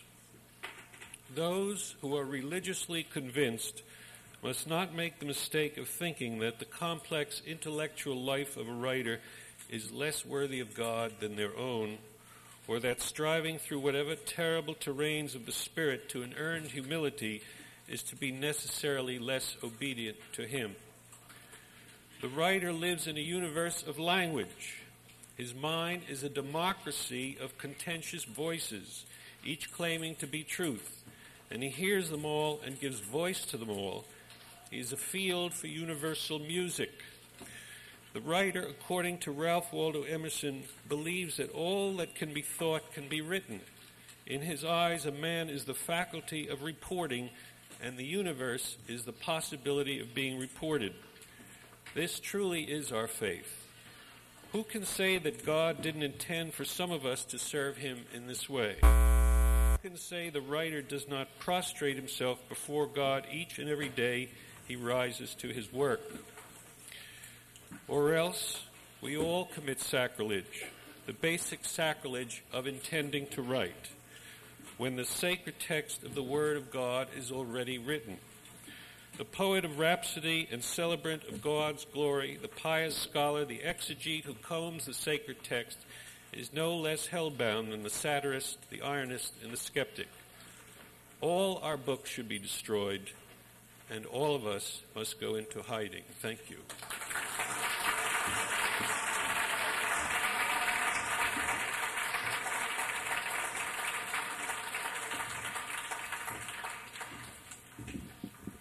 I'm John Gregory Dunn. I'm going to read a bit from A grown and troubled Saladin Chamcha in London thinks of Zeeny Vakil, the first Indian woman he had ever made love to, a woman he had tried to lure back to Bombay once, who had told him that the English bastards, they really screwed you up. Chamcha chose Lucretius over Ovid, the inconstant soul, the mutability of everything, Dasish, every last speck. A being going through life can become so other to himself as to be another, discrete, severed from history. He thought at times of Zeeny Vakil on the other planet, Bombay, at the far rim of the galaxy, Zeeny, eclecticism, hybridity. The optimism of those ideas, the certainty on which they rested, of will, of choice.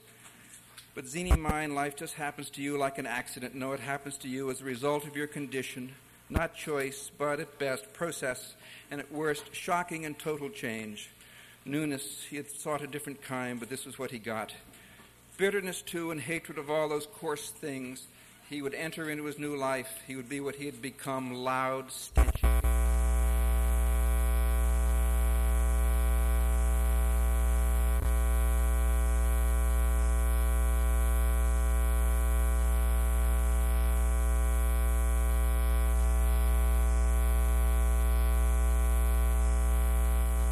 Still unclear, but one day he would soon be able to call it by its name. I am, he accepted, that I am, submission.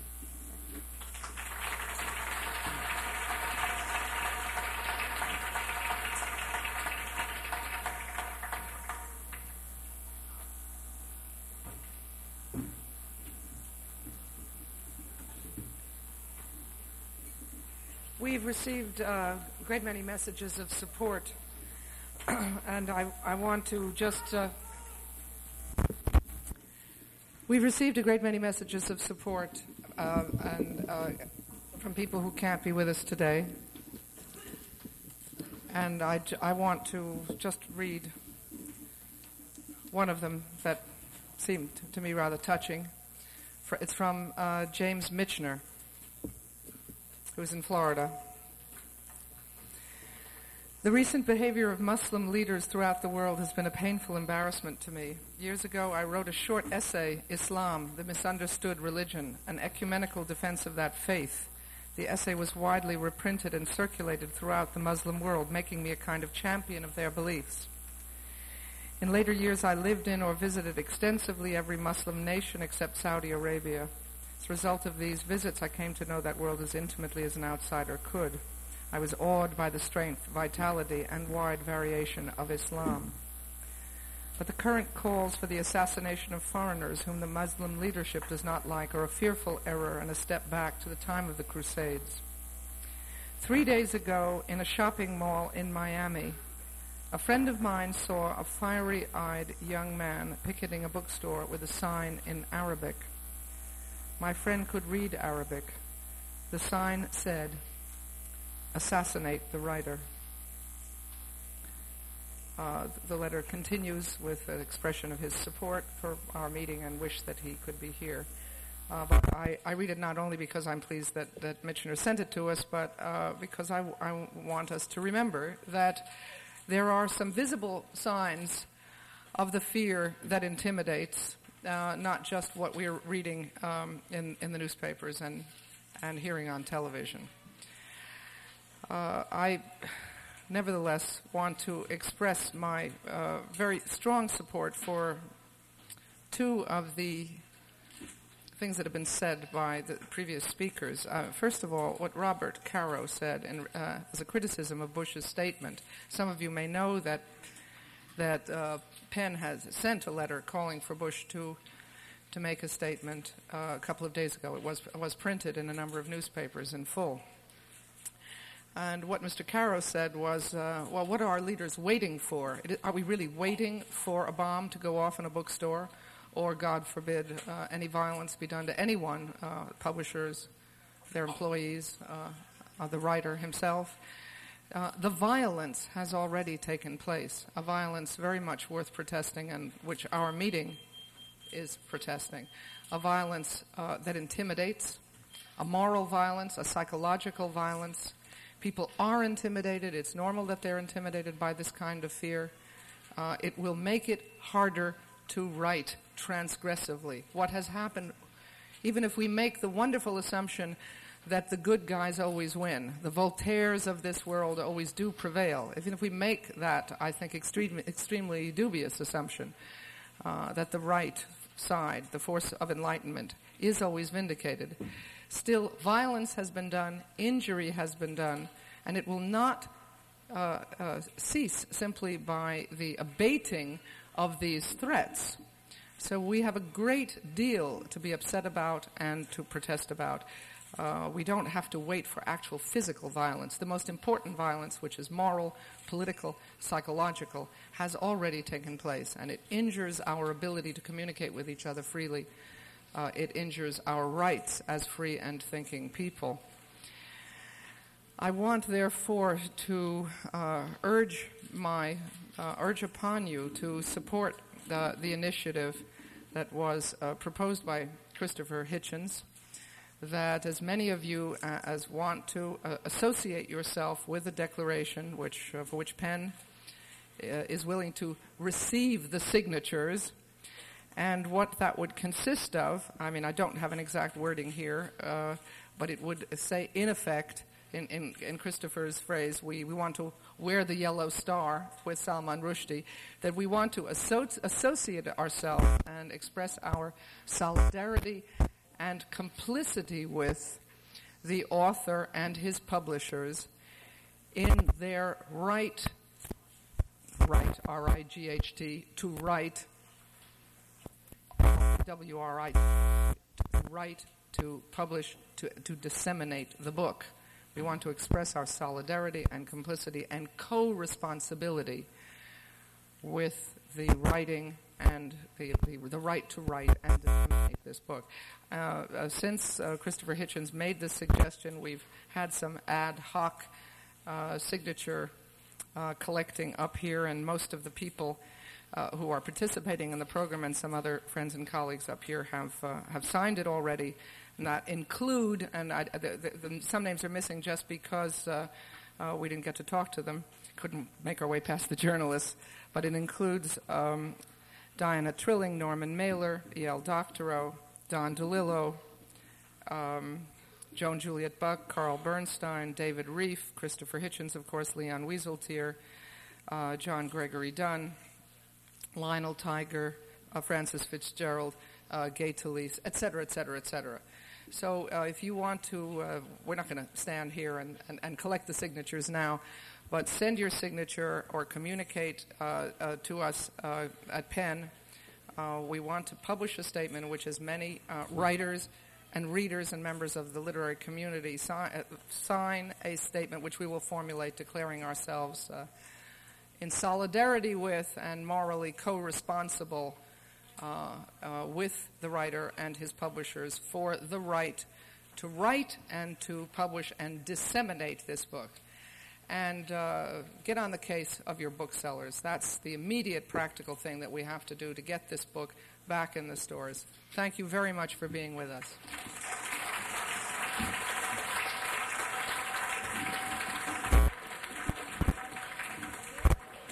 Excuse me. We have asked the participants to remain for the press people who would like to chat with them or spend a little time, and we're asking that the audience members leave through the exit that they came in. Thank you very much.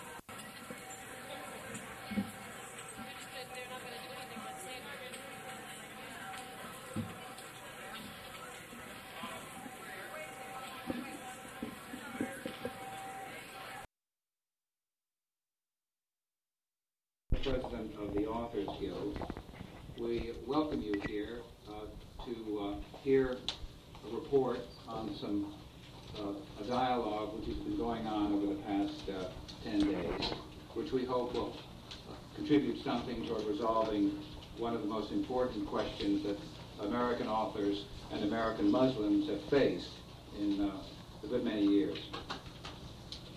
I would like to give you a little bit of background as to how we're going to conduct this meeting, introduce the authors at the table, and then turn the meeting, the microphone, over to Dr. Martin, Sheikh Martin, who will introduce the Muslim members at the head table, and we will go on from there.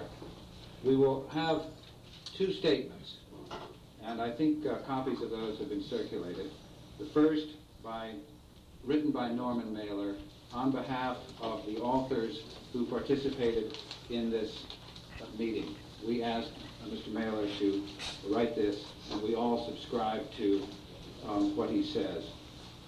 Then we will have a statement by Mr. Saeed on behalf of the Muslim members of our dialogue, and then we will go to answer. We will try to answer any questions that you have, directing them to whomever you wish on the panel, and giving that person time to get up here to the microphone. To introduce the authors on the panel, starting at the far end, J. Anthony Lukas, American author and secretary of the Authors Guild. Norman Mailer, American author, past president of PEN. And myself, I'm Robert Massey, the president of PEN. Now I'll turn this microphone over to Dr. Martin. Oh, I want to make one other explanation. Susan Sontag, the president of PEN, is not here only because she was not present at these meetings because of other commitments, but Norman is past president of PEN, and this meeting is sponsored jointly by PEN, American Center, the Authors Guild, and the American Muslim Action Committee. Have I said everything? Oh, I'm so sorry. Oh, I'm in very big trouble. Letty Cotton Pogrebin, a member of the board of the Authors Guild, who participated in these meetings, is on my right.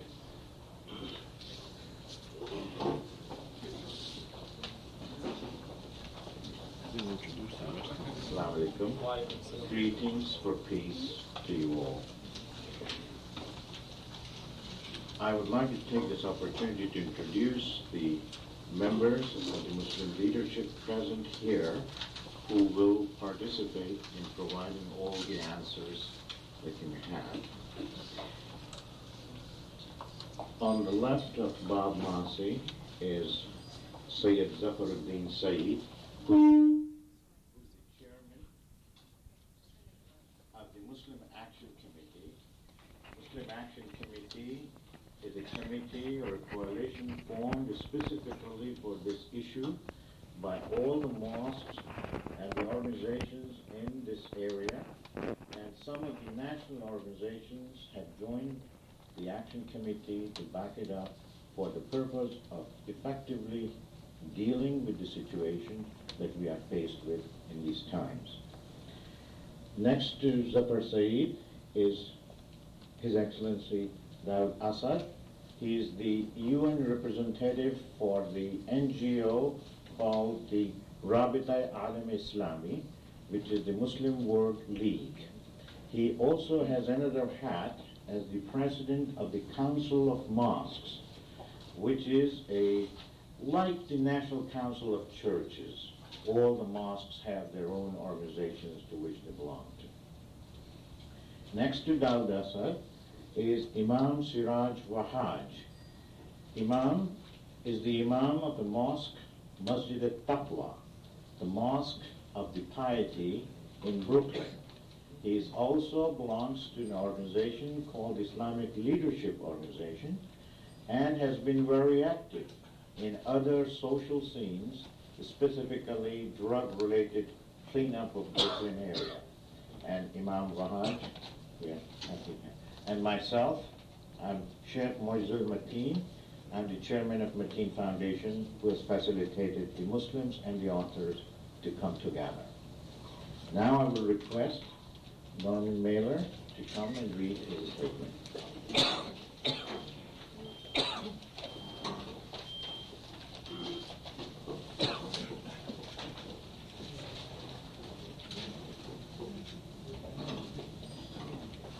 These have been extraordinary times for the literary community, rallying against peril to one of our own.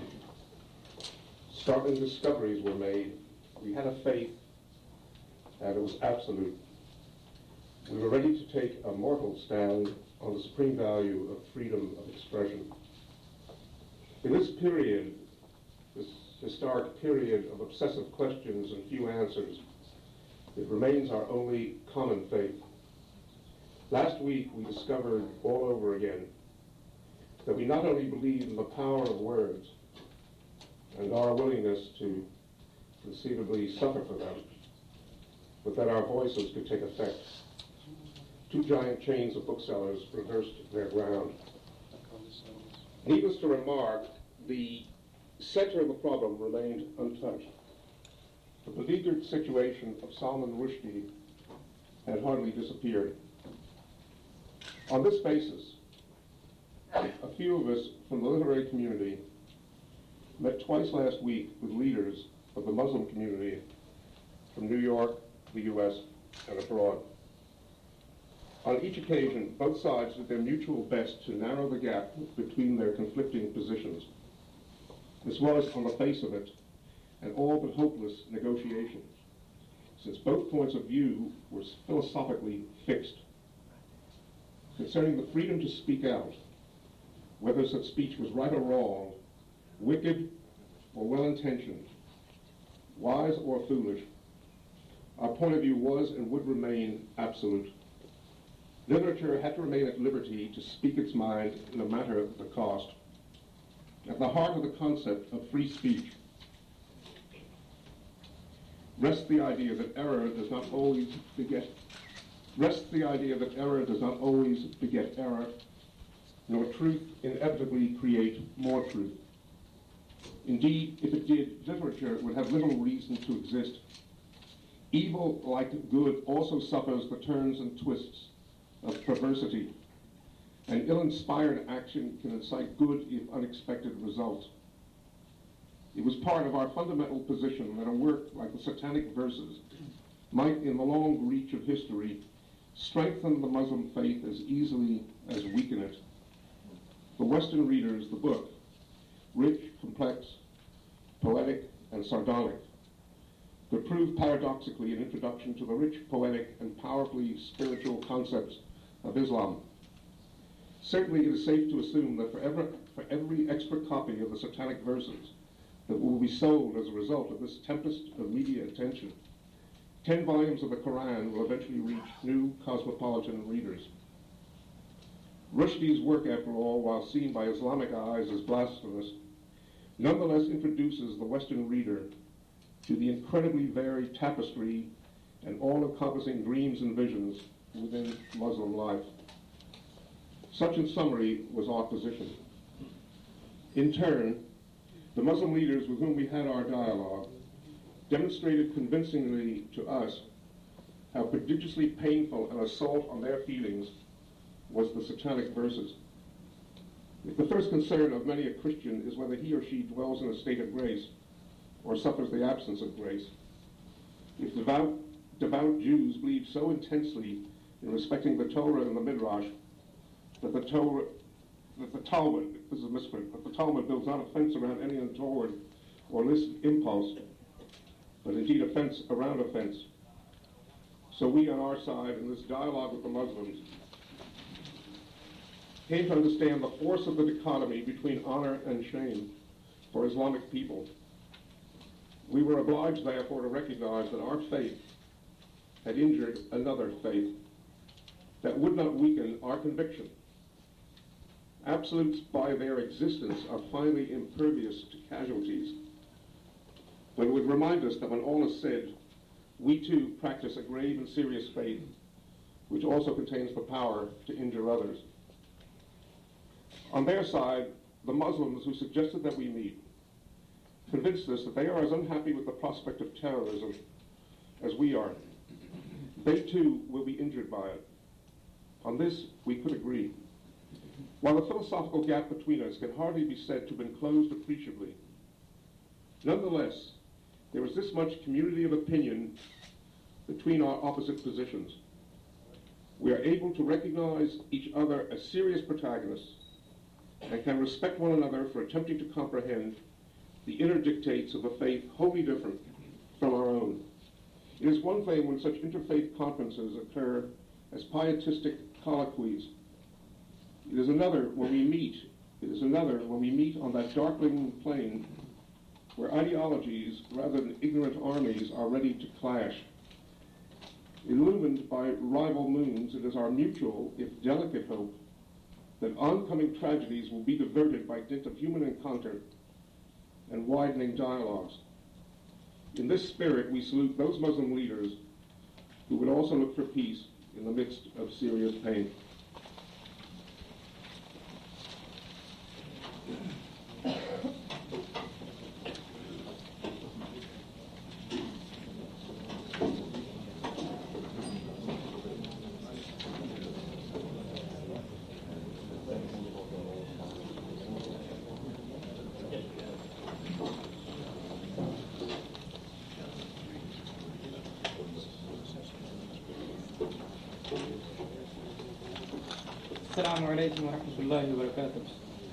I'm Syed Zafruddin Saeed, the chairman of the American Muslim Action Committee.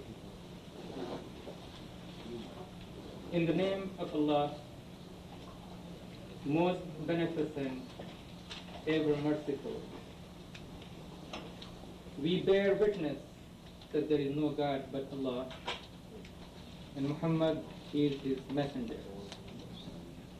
May God's peace and blessings be upon you all. It is clear to all of us that the issue of the Satanic Verses has become a potential ground for worldwide confrontation. It is equally clear that we all must act in a responsible manner to solve this problem. As regards the Satanic Verses, the Muslim view is very clear. The author has applied the most irreverent approach to deal with what is most sacred to the hearts of 1 billion Muslims of the world. We believe he has done it knowingly and purposely. We communicated this view to the publisher in very clear terms well before the book was published. Thousands of Muslims and their organizations, along with their leadership, appealed to the publisher to stay away from their plans to publish this book. The publisher chose not to respond to these appeals. It is now an acknowledged fact that it has not only offended and outraged Muslims all over the world, it has actually led to the loss of Muslim lives and caused serious injuries to many Muslims in different parts of the world. To say, as the media has projected, that the protest is being staged by fundamentalist Muslims is a complete distortion of facts. Every Muslim heart is grieved. Every Muslim soul is saddened. We are all offended and outraged. We want the American people to know and understand that it is not just their faith and the prophets that have been the victims of defamation, distortion, and ridicule, but also the Muslims as a whole have been belittled, insulted, and humiliated. All this was done without any need, and no community with any sense of dignity will allow itself to be subjected to this kind of treatment. Muslims are determined to strive with strength to redress the situation. There are people who think that Muslims are demanding a ban on the book and advocating censorship in the United States. This is a serious misrepresentation of our approach. All civilized societies have well-established norms of social and moral responsibility. We all must abide by these expectations. Any disregard of these norms, particularly of the kind manifested in the case of the Satanic Verses, should be adequately addressed.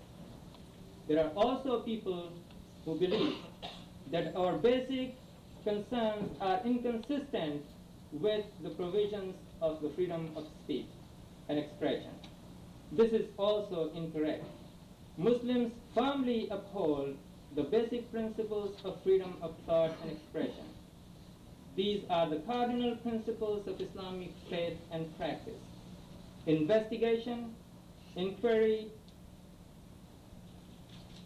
and challenge are fully encouraged and admired in Islam, and differences of opinion and their expression, even in the domain of religious thought, is considered a blessing from God, our Creator.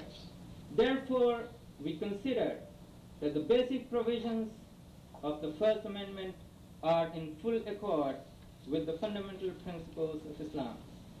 We want to reiterate that Islam does not permit slandering and name-calling, and prohibits violence, both within and between communities. At the same time, we see a clear need on the part of many in the West to be aware of these and other such values among Muslims around the world. In Islam, the profound and the profane, the sacred and the sacrilegious are distinct and clear. Islam needs to be understood on its own terms. In conclusion, once again, we state that this is a matter of concern for Muslims throughout the world. With due recognition to our strong feelings about the book, we urge our Muslim brothers and sisters here and abroad and their leadership to exercise patience and restraint, to seek non-violent but resolute means to bring this volatile issue to a peaceful, dignified, and satisfactory conclusion. We appeal to our representatives in the United States Congress and government officials to refrain from taking such actions that may further aggravate the situation. We invite our non-Muslim brethren and their leadership to join with us in working toward this end. Such an effort would result in much needed goodwill and understanding. It is in this spirit that we have joined with this distinguished group present here from the Writers of America. We pray to God that may He, in His infinite mercy, give us patience and bless us all with guidance and enlightenment through these difficult times. Amen.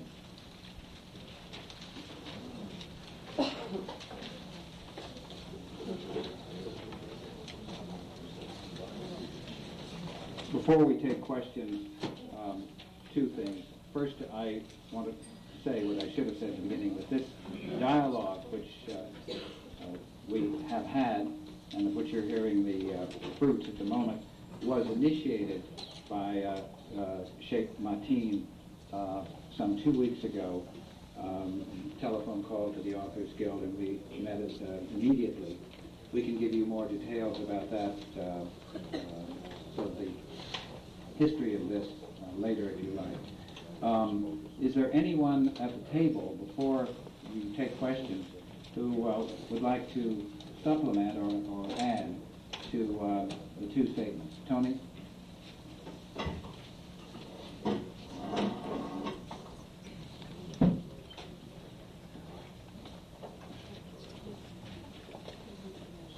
want to say that These two meetings have been the most remarkable dialogue in which I think I've ever participated. We recognized from the start that formidable differences divided us. Neither of us was willing to retreat a single pace from principle. And both groups, I think, recognized the formidable perils which lurked in this confrontation. And we set out to see if we could find some swatch of common ground on which we could stand. And I think, really, that we have done that to a remarkable degree, which I think Norman has captured eloquently in his picture of two faiths, each with the capacity to injure each other, but each with a possibility to stir powerful redemptive feelings in readers and worshipers alike. Thank you.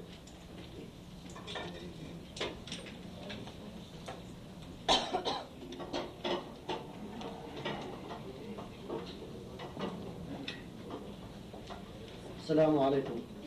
Peace be upon you all. I just want to say that Islamic religion is Islamic of tolerance, Islamic of peace, because the name of Islam is peace. And we are against violence, against terrorism. And I am guided by the Quran, our holy book. I remember the verses which says, if anybody kills a soul, whether it's a human or even creature, without a reason, as if he had killed the whole human being, and if he had saved one soul, he would have saved the whole human beings. And with these verses, we are commanded by our holy book that we sit down and dialogue with our brothers, the people of the book, Christians and Jews, because God not only like that, but He ordered us to do that in the Quran. And there are so many verses that I could quote many. So that with this spirit that we got together, and I hope and pray that this uproar will come to an end. I'm sure we will do it one day. Thank you.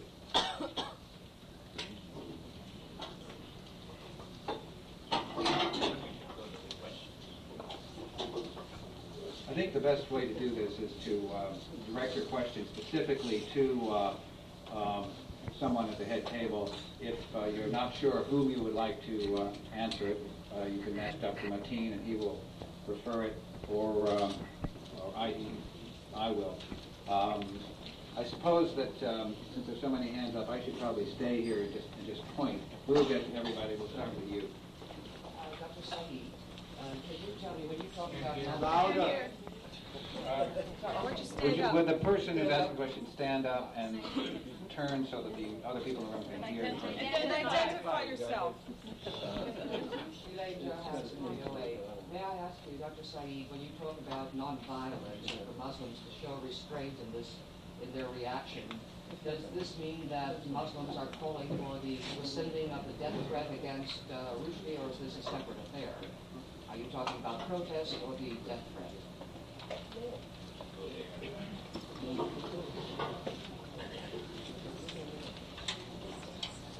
Okay, people who are reading the newspapers are aware whatever is going on at the international scene. And here we feel, and we are very clear in terms of our approach, that we would not like to be digressed by questions that are coming to people's mind from what is going on in the rest of the world. What we are saying that we are taking an approach in a way, and we are working with different groups in a way, that it will gradually come to a peaceful conclusion. That is our approach. And I don't think that it will be of any help if I say we are asking for rescinding of death threat, we are asking for it to remain in place. I don't think we'll get anywhere. Our position is very clear. We want to work together with all the groups to bring this issue to a peaceful conclusion. Thank you. Okay. My name is Gay Talese, and I'm a member of PEN. Dr. Saeed, in the statement that you read to us, you say that the Muslim position does not permit slandering and name-calling, whereas in this country, under our First Amendment freedom of expression, we certainly do tolerate name-calling, slandering, most particularly with people in public life. And I wonder how we can ever have an understanding when we're so diametrically opposed with regard to that one issue, to say nothing of your statement that there's prohibited violence. And I wonder, as point two, the second part of my question, how we can accept that we not commit violence when we have been so aware that violence is promised upon a writer who has written so painfully for you about a likely acknowledgement.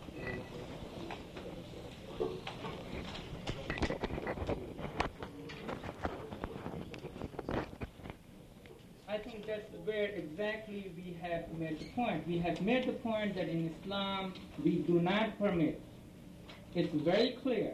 Okay? And we have made that statement. There is no permission for slandering and name-calling. Leave aside the religious personalities. We are talking about between normal people. It's very clear in Islam that you do not call names, you do not slander people who are either living or dead. That's very clear as far as we are concerned.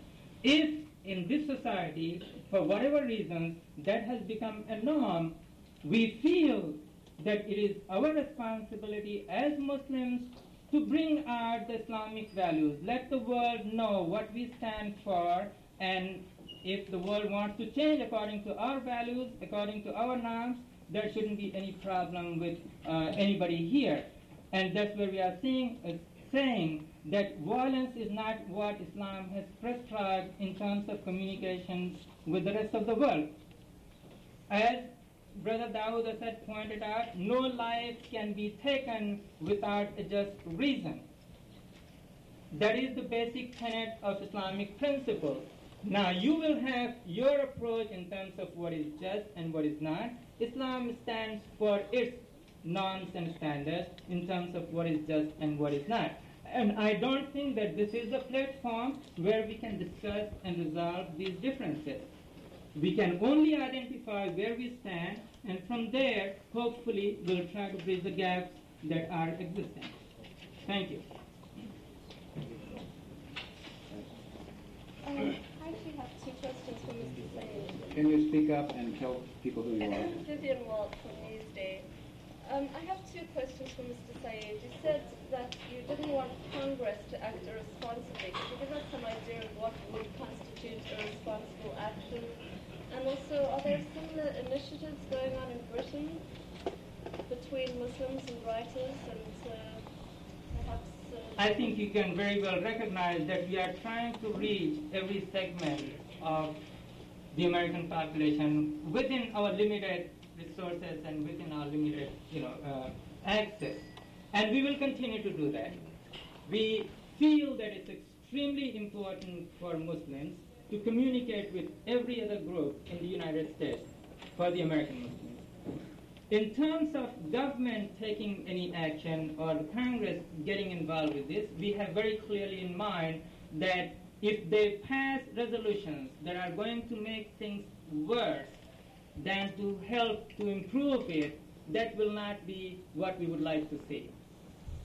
I don't think it would be appropriate for any government official to give a statement that will aggravate the situation that's already there. I think we all, as I have indicated at the beginning of my statement, must act responsibly to bring this to a peaceful conclusion and not heighten tension and cause more confrontation. That's what we have in mind when we are appealing to our representatives in the U.S. Congress and the governments of the United States. Is that addressed to me?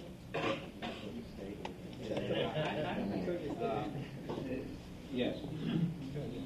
Dr. Saeed, my name is Sanford Friedman, PEN American Center. In your statement, you say there are people who think that Muslims are demanding a ban on the book and advocating censorship in the United States. If that isn't so, what in fact would you like? How can the American writers and the American people accommodate your position? Again, we have made it very clear the whole world has seen that the publication has been extremely distorting in terms of the historical facts. It has defamed Islam in many ways. It has projected Islam in the most negative colors. We have a review by one of our Muslim writers that has been made available to you. I hope you will be able to look into it.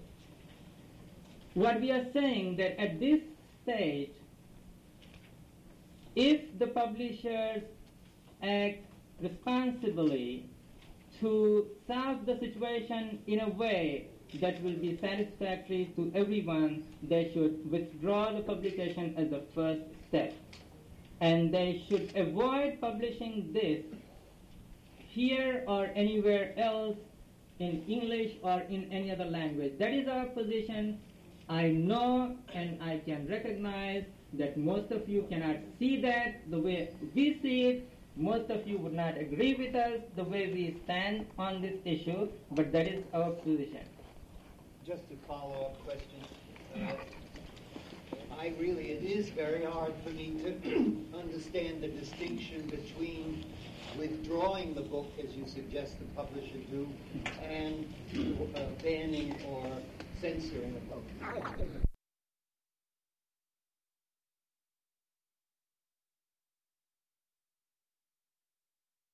The Jewish Defense League, they don't speak for the Jews, they don't speak for all the other Jews.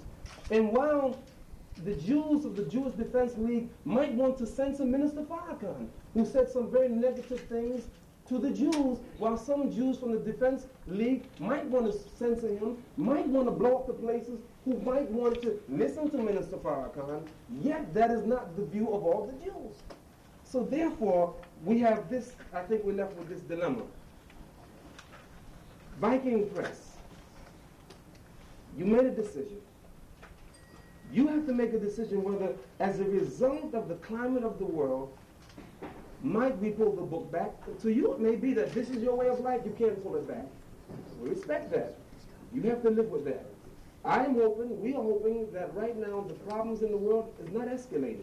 I feel very, very bad. I don't want anything to happen, people to lose their lives. I don't want it to happen. I don't want bookstores blown up and publishers blown. We do not want that to happen. The question is now, what can we all do together to stop that? And I think the media has a responsibility. One of the things I would suggest as I sit down, the media could do is this. While you love to publish, because I guess it's a story, the statements of Ayatollah Khomeini, there are so many other Muslims that are making so many statements that are directly opposed to that. You won't give it coverage. We had a press conference last Friday. Very few people came to cover it. It was a national Muslim group, and they made some very specific statements.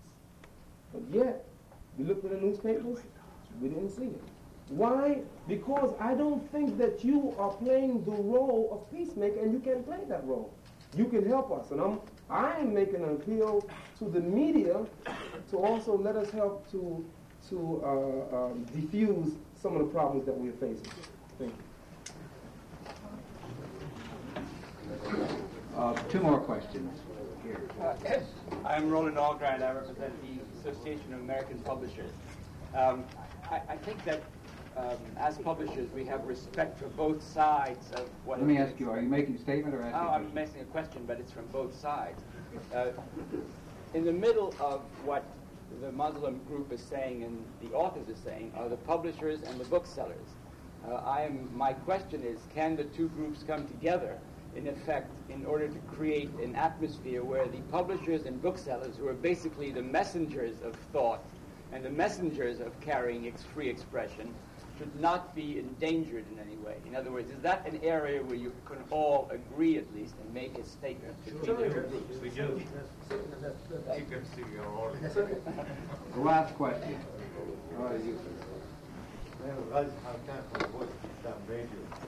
I think the gentleman mentioned the word sensitivity, which is not in the media concerning the Muslims. My question is to Mr. Mehler. Mr. Mehler, would you have taken a book that was written about similar to the book of the Protocols of the Elders of Zion, which is so anti-Jewish, and come with your group and read it because the Jews who opposed that book, and somebody threatened the author.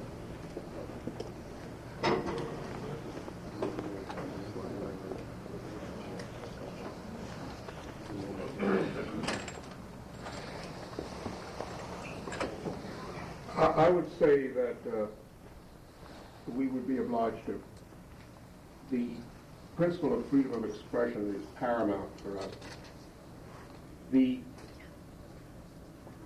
insult, I think, in a funny way for many Jews would be small by now, because the Protocols of the Elders of Zion is not a work of any literary magnitude.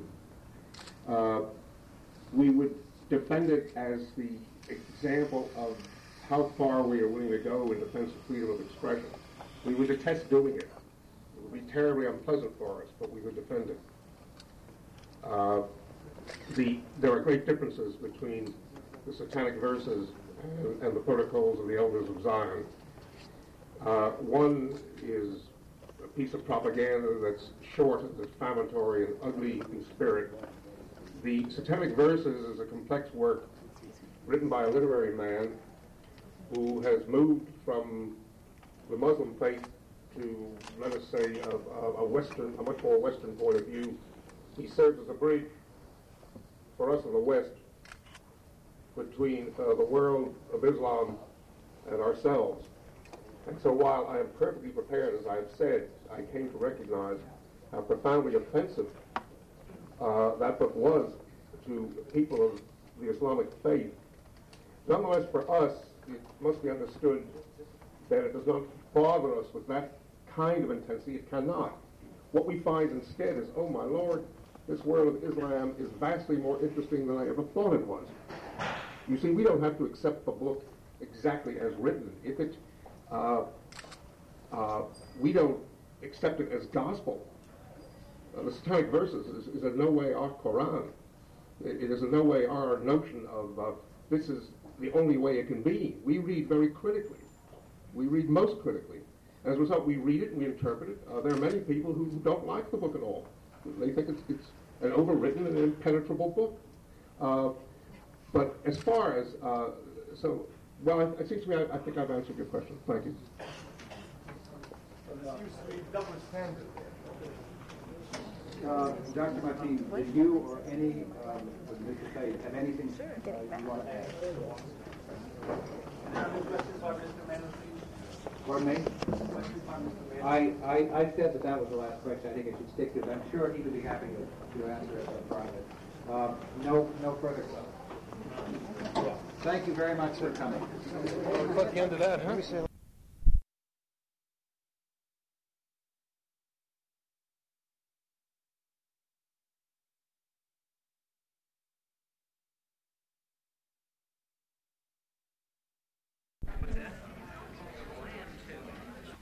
Thank you all for coming. I know it was on rather short notice.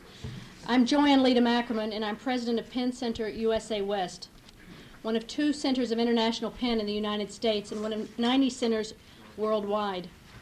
PEN, as most of you in this room know, is the only worldwide writers' organization committed to freedom of expression. We've gathered here this evening to protest the unprecedented intimidation and censorship of a writer, Salman Rushdie, and his book, The Satanic Verses. Rushdie has been the target of a death threat by the Ayatollah Khomeini, who has put a bounty on his life and on the lives of his publisher and editor. His book has been taken off the shelves in hundreds of stores across the country out of fear.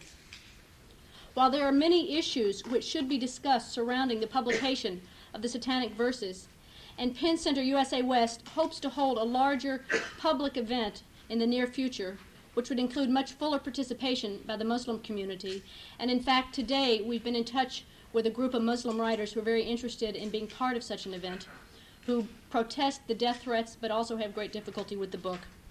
But tonight, we're gathered to show our solidarity and our commitment to the fundamental freedom of writers to write and to publish without the threat of death, and for readers to choose the books that they would buy without similar threats of violence. We're not here to judge literary merit or to dismiss the offense the Muslim community has felt over the Satanic Verses, but we're here to commend the writers, publishers, and booksellers who have spoken out and stood firm for literary freedom, especially the booksellers who have kept the book on the shelves. It will be a while, I think, before we can assess the long-term consequences of this unprecedented situation, the potential self-censorship, the possible censorship in the publishing industry and the book-selling industry, the political ramifications between nations, and perhaps most insidious, the potential for an igniting of prejudice within our own communities. It's essential that free forums of ideas be allowed, and that the right to dissent and disagreement be protected, and the interchange of ideas take place without fear. As a group, we hope that our collective voice will have an impact, and yet that impact is at best hard to measure. As writers, however, we know that the terrain of literature is first and foremost the individual heart. It is here where the novelist begins, where vision and imagination can transform hatred and fear. It is here where each individual must begin in order to assure that the seeds of prejudice and fear do not take root. Tonight's program will include readings from several of Salman Rushdie's books. We thought it important to show the breadth and depth of this writer. He's a writer who has written many books. But before we move to that part of the program, I'd like to introduce the editor of the Los Angeles Times Book Review, and an advisory board member of Penn Center USA West, Jack Miles. Jack is also on the board of the National Book Critics Circle, which is sponsoring this event with Penn. Jack? Thank you, Joanne. We thought it important to set as broad a cultural context for our readings this evening as possible, and so we are privileged and happy to have with us Professor Carl W. Ernst from Pomona College, who is an expert on the Indo-Muslim culture. He's also the author of the article on blasphemy in the Macmillan Encyclopedia of Religion and of a book entitled Words of Ecstasy in Sufism. Carl, can you tell us why Salman Rushdie's book, The Satanic Verses, has caused such offense to Muslims? Surely other anti-Muslim books have been written and published in the West. Why has this one been singled out? Well, most obviously, the book is satirical and mocking in regard to the Prophet Muhammad, and this causes a particular offense to Muslims. It's hard perhaps for Westerners to realize the tremendous love and admiration which Muslims express towards Muhammad, but it really hurts their feelings quite badly. In addition, the book does have a mischievous spirit. There's no question about that. There's a passage in which Rushdie describes a poet in the mythical city of Jahilia, a satirist who makes his living by writing wicked satires, and he's described as this: if rivers of blood flow from the cuts his verses inflict, then they will nourish him. But I think most importantly, this book represents a kind of deculturation. Salman Rushdie has lost the ties with his community, and that would have enabled him to feel the problems that have been engendered. And so I think to Muslims he represents the threat of the triumph of colonialism over their own cultures. I see. Can you tell us what Muslims understand by the words of blasphemy or apostasy or some of these other semi-theological terms that we've been hearing? Well, blasphemy is a crime in Islamic law. However, it is usually treated as a religious crime, and the punishments are religious, including annulment of marriage, of rituals, and the like. It crosses the border into heresy when it becomes a political crime that is treated as treason against the state. And this is where I think the death warrant by Ayatollah Khomeini reveals its political character. It's an attempt to extend the authority of Khomeini beyond the confines of Iran and Shi'i Islam to speak for the Muslim world at large. It's a very political statement. On what basis, perhaps you've named it, would it be possible to make an approach to the Muslim world in Muslim terms, but in defense of Salman Rushdie? Well, it's not possible to erase the unfortunate relations that the U.S. has had with Iran, but beyond the defensible and necessary defense of freedom of the press, I think it is important that writers and intellectuals, Americans and others who wish to try to communicate with the Muslim community, they must express some kind of genuine interest in dialogue, in learning, in reading, and to try to create the kind of climate where we can avoid these sorts of confrontations in the future. Is there anything you would care to add in closing? I think we're seeing a crisis point in the cultural encounter between Islamic countries and the West.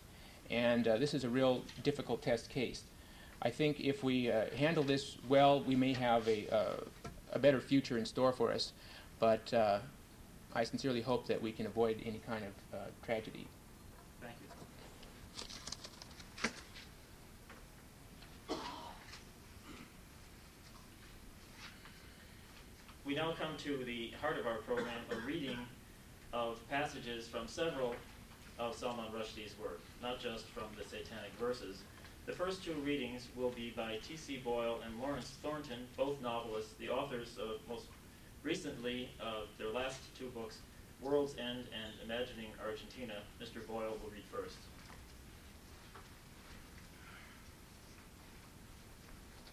Well, thank you. It's not often that I'm pried out from my crevice. In fact, this is the first time. But I feel very strongly on this issue and felt that I might add my voice to the readings tonight. I haven't read the new book by Salman Rushdie, and probably won't have the luxury of doing that for several months to come, although I hope it will be available for me. I'm now working on a novel myself, and I don't have to explain to this audience how difficult it is to read an extended work of fiction when you're trying to do one yourself.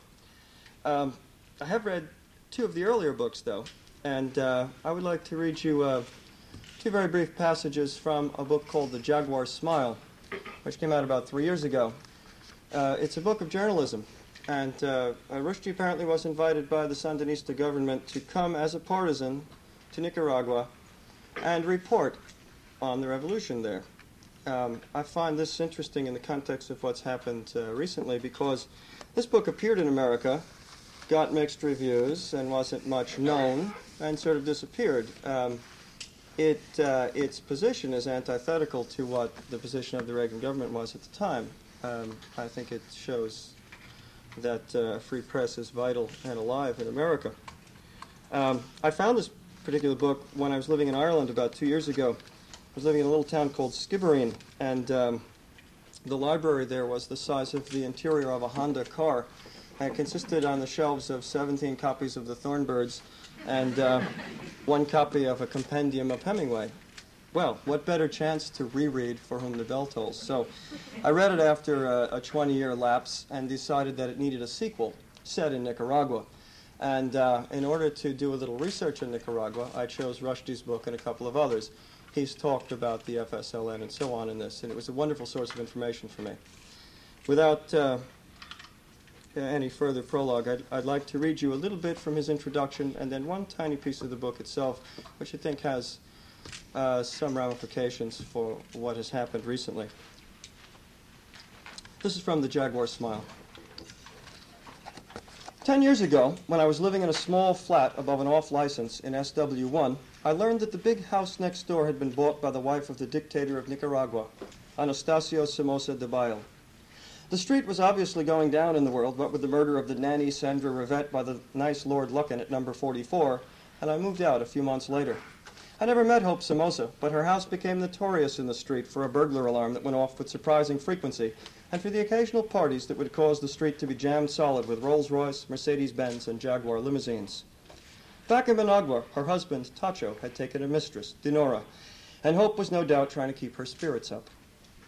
Tacho and Dinora fled Nicaragua on 17 July 1979, so that Nicaragua Libre was born exactly 1 month after my own son. 19 July is the formal Independence Day because that was when the Sandinistas entered Managua, but the 17th is the real hat-in-the-air moment, the Dia de Alegría, the Day of Joy. I've always had a weakness for synchronicity, and I felt that the proximity of the birthdays forged a bond. When the Reagan administration began its war against Nicaragua, I recognized a deeper affinity with that small country on a continent, Central America, upon which I had never set foot. I grew daily more interested in its affairs because, after all, I was myself the child of a successful revolt against a great power, my consciousness the product of the triumph of the Indian Revolution. It was perhaps also true that those of us who did not have our origins in the countries of the mighty West or North had something in common. Not certainly anything as simplistic as a unified Third World outlook, but at least some knowledge of what weakness was like, some awareness of the view from underneath, and of how it felt to be there on the bottom, looking up at the descending heel. I became a sponsor of the Nicaragua Solidarity Campaign in London. I mention this to declare an interest. When I finally visited Nicaragua in July of 1986, I did not go as a wholly neutral observer. I was not a blank slate. That's from the introduction. He admits that he's gone as a partisan to report on the revolution. I would like to read you just a few more paragraphs from the text of the book itself. I think you may find it interesting in light of what's happened. I don't think this needs an introduction. I got talking to a group of 5 campesinos during their lunch break. They parked their machetes by hacking them into a tree stump, but brought their AKs along. Did they know anyone who had joined the Contra? They knew of kidnaps, they said. But how about someone who had joined voluntarily? No, they didn't. The people were afraid of the Contra. One of the campesinos, Umberto, a small man with a big-toothed smile, was an indigene, but he wasn't sure what sort. He wasn't mosquito or sumo, he knew that. I'm trying to find out what I am. He had lived in the north, in the area now evacuated. The Contra, he said, had kidnapped him, threatened to kill him, but he had escaped. A while later, he heard that they were still after him and intended to recapture him. This time, they'd have killed me for sure. So he was delighted to be resettled. It was hard at first, but for me, it was a blessing, he said. He sat close to a matchstick-thin man with wiry black hair sticking out sideways from beneath his peaked cap. The same happened to me, this man, Rigoberto, said. Just the same story, me too. Another of the quintet came from a coastal fishing community where there had been no possibility of getting any land. The other 2 were locals. So, do you think of this now as your home, I asked? Or does it seem like just some temporary place? Arturo, the defense organizer, answered, What do you mean? We've put our sweat into this earth. We've risked our lives for it. We're making our lives here. What do you mean? Of course it's home. It's our first home, the fisherman, the oldest of the 5, at around 50, said. He was called Horacio, and as I listened to him, the penny dropped. What he had said, and what the indigene Umberto had told me, I'm trying to find out what I am, were both connected to Father Molina's sermon in Riguero, to the idea that one's own country can be a place of exile, can be Egypt or Babylon. That, in fact, Somocista, Nicaragua, had literally not been these people's home, and that the revolution had really been an act of migration for the locals as well as the resettled men. They were inventing their country, and more than that, themselves. It was by belonging here that Umberto might actually discover what he was. I said, You're lucky. The idea of home had never stopped being a problem for me. They didn't understand that, though, and why should they? Nobody was shooting at me. Thank you.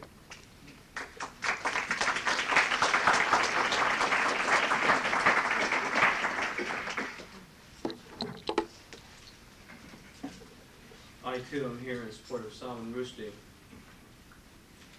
and I think the best thing I can do is to read from the magnificent beginning of Midnight's Children, his first novel, which touches in some rather profoundly ironic ways on questions that have been raised within the last few weeks.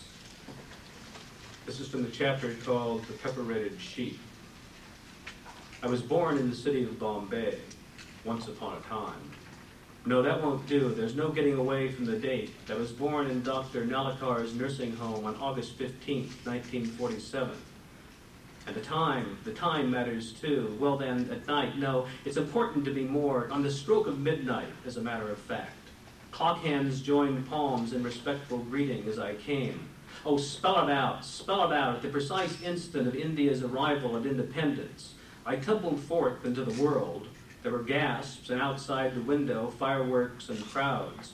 A few seconds later, my father broke his big toe, but his accident was a mere trifle when set beside what had befallen me in the benighted moment, because thanks to the occult tyrannies of those blandly saluting clocks, I had been mysteriously handcuffed to history, my destinies indissolubly chained to those of my country. For the next 3 decades, there was to be no escape. Soothsayers had prophesied me, newspapers celebrated my arrival, politicos ratified my authenticity. I was left entirely without a say in the matter. I, Salim Sinai, later variously called Snotnose, Stainface, Baldy, Sniffer, Buddha, and even Piece of the Moon, had become heavily embroiled in fate, at the best of times a dangerous sort of involvement, and I couldn't even wipe my own nose at the time. Now, however, time, having no further use for me, is running out. I will soon be 31 years old, perhaps, if my trembling, overused body permits.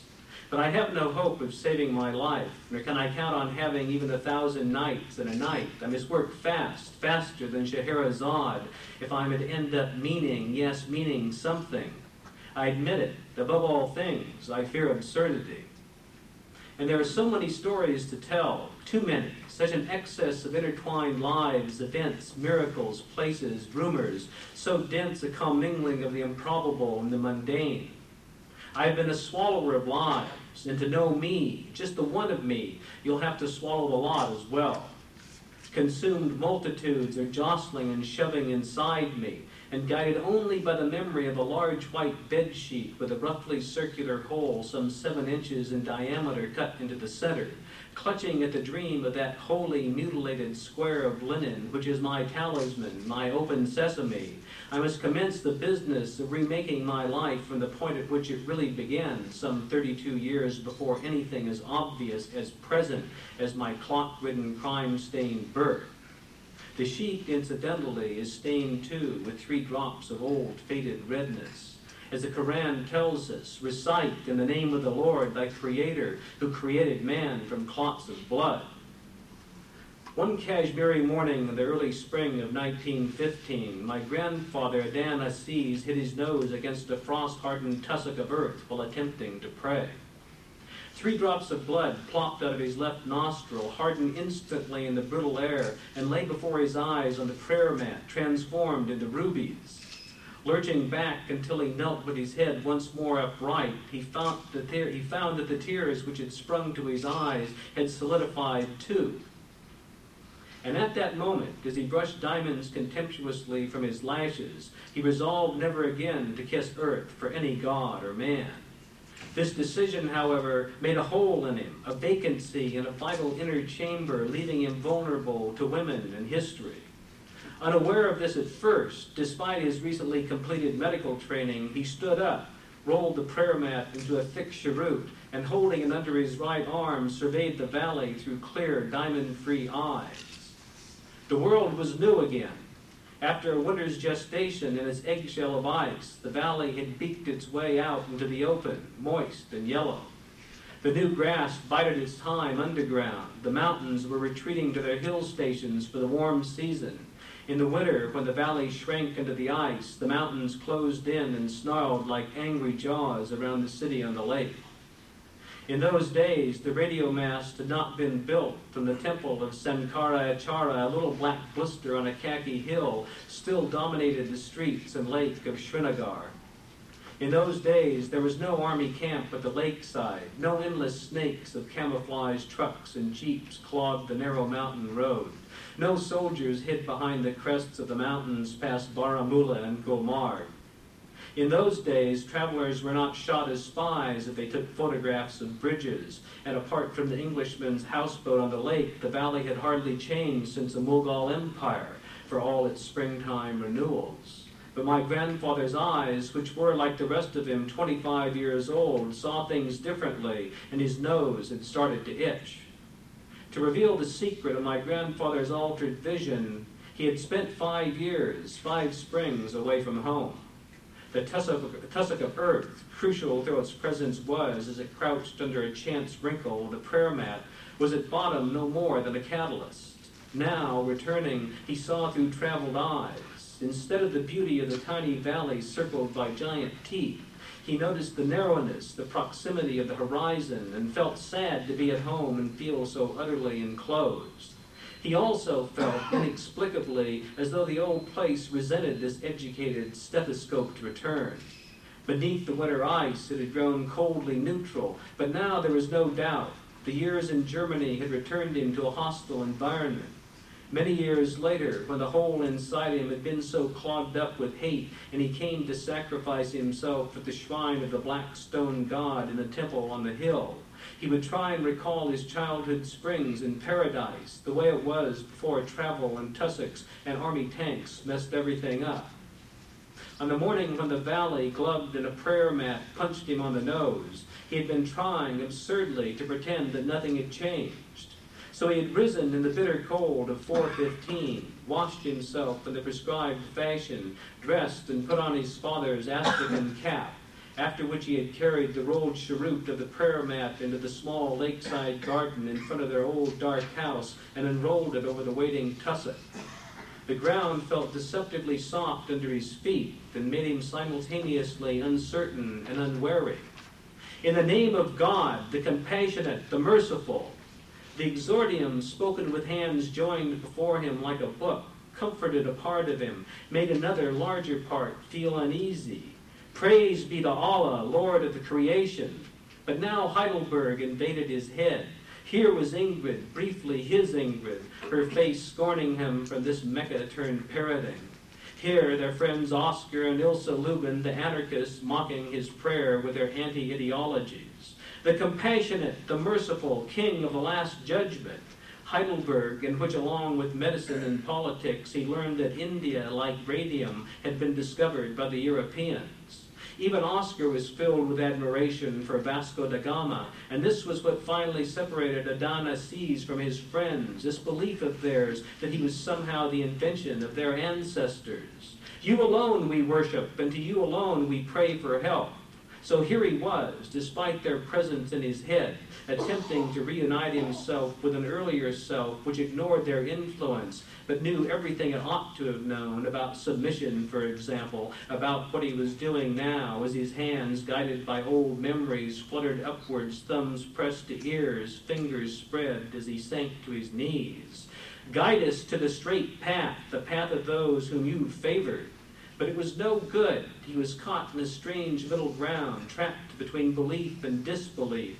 And this was only a charade, after all.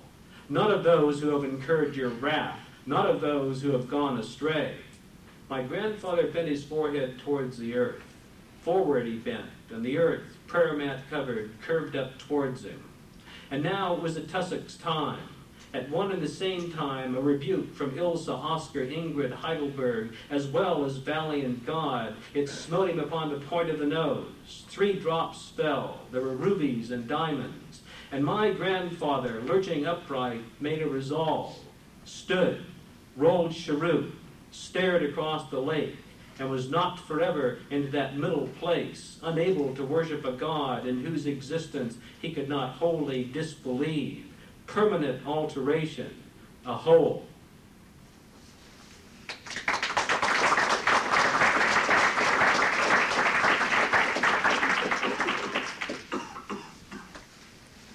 like to introduce the next 2 readers. First, there will be Betty Friedan, who's best known for her book, The Feminine Mystique, and she'll be reading from Rushdie's novel, Shame.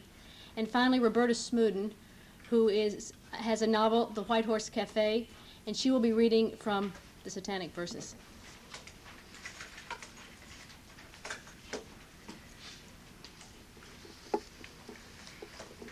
I felt very strongly the need to join in the PEN protest nationwide. As a writer whose ideas have been associated with the rights of women in an unfinished revolution, his books have been banned. I myself have experienced bomb threats. That at one point, threatened under the threat of bombing, a bookstore closed down, and it looked for a while as if my work as a lecturer would be very much affected. And then, through the courage of Catholic nuns in one institution, and Minnesota press women and pressmen in another, this a kind of protest that we're doing tonight showed that these kinds of threats by fundamentalist groups to ideas that they find distasteful would not be tolerated in a country where free speech is a great value. Because I was horrified at the sense that writers or publishers or booksellers or any of us would be intimidated by this threat, I was really very happy to hear that there would be this protest and to join in it. I also know, incidentally, that one of the reasons that Rushdie's work has offended is that he was critical of the treatment, is critical in his books, of the treatment of women, and treats women in a rather full, measured way. And the passage I've been asked to read tonight is from his book, Shame. But who was pregnant? Chunni the eldest, or Munni in the middle, or Little Bunny, the baby of the three? Nobody ever discovered, not even the child that was born. Their closing of ranks was absolute and effected with the most meticulous attention to detail. Just imagine, they made the servants swear loyalty oaths on the book. The servants joined them in their self-imposed captivity. During the entire term of that pregnancy, no doctor was summoned to the house.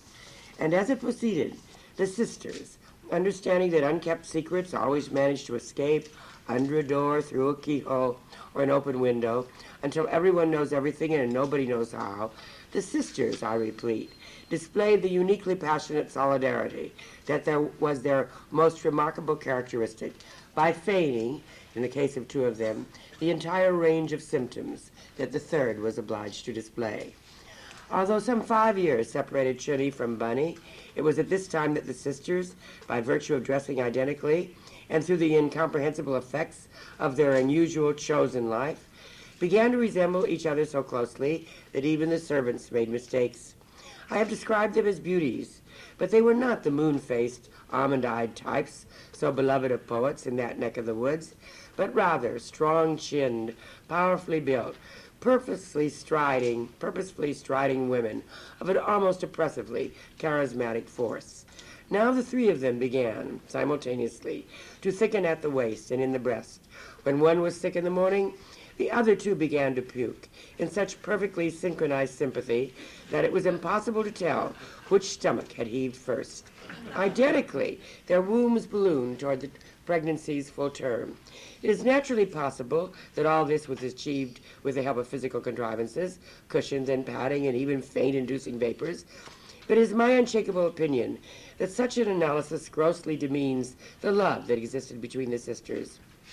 In spite of biological improbability, I am prepared to swear that so wholeheartedly did they wish to share the motherhood of their sibling, to transform the public shame of unwedlocked conception into the private triumph of the longed-for group baby, that, in short, twin phantom pregnancies accompany the real one, while the simultaneity of their behavior suggests the operation of some form of communal mind.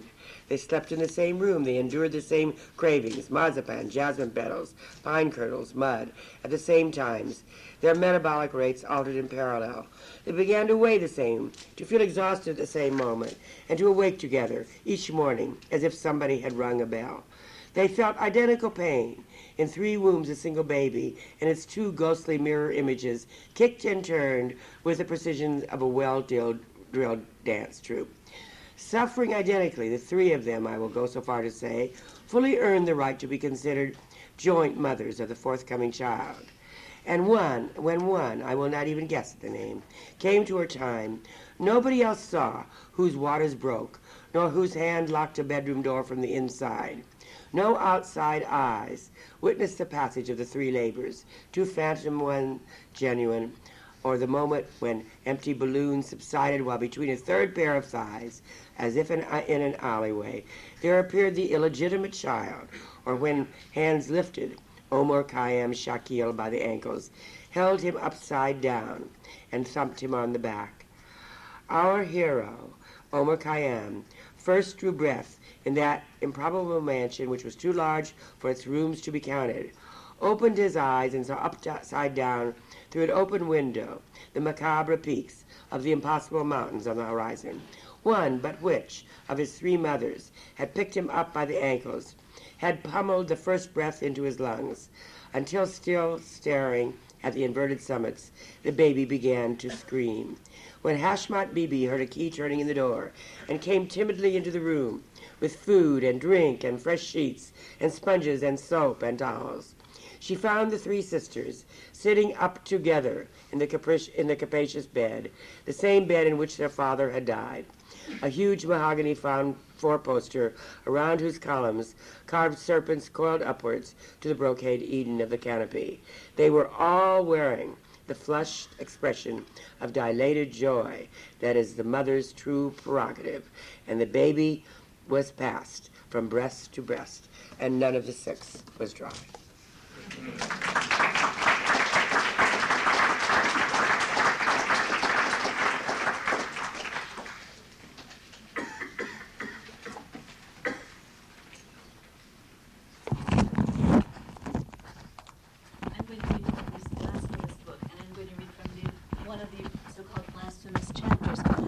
Important to point out that there have been more factual errors printed about this book in such reliable sources as the Los Angeles Times, for example, about what goes on in these so-called blasphemous chapters. All of these blasphemous chapters are the dreams, the narrative dreams of one of the main characters in the book. He is a character who perhaps is psychotic, and whenever he falls asleep, he's terrified of falling asleep because of these dreams. Whenever he falls asleep, one of these continuing narrative dreams comes to him. So the story of Mahound is one of his continuing narrative dreams. And I'm going to read from the beginning of the story of Mahound. The businessman looks as he should. High forehead, eagle nose, broad in the shoulders, narrow in the hip, average height, brooding, dressed in two pieces of plain cloth, each 4 ells in length, one draped around his body, the other over his shoulder. Large eyes, long lashes like a girl's. His strides can seem too long for his legs, but he's a light-footed man. Orphans learn to be moving targets, develop a rapid walk, quick reactions, hold your tongue, caution.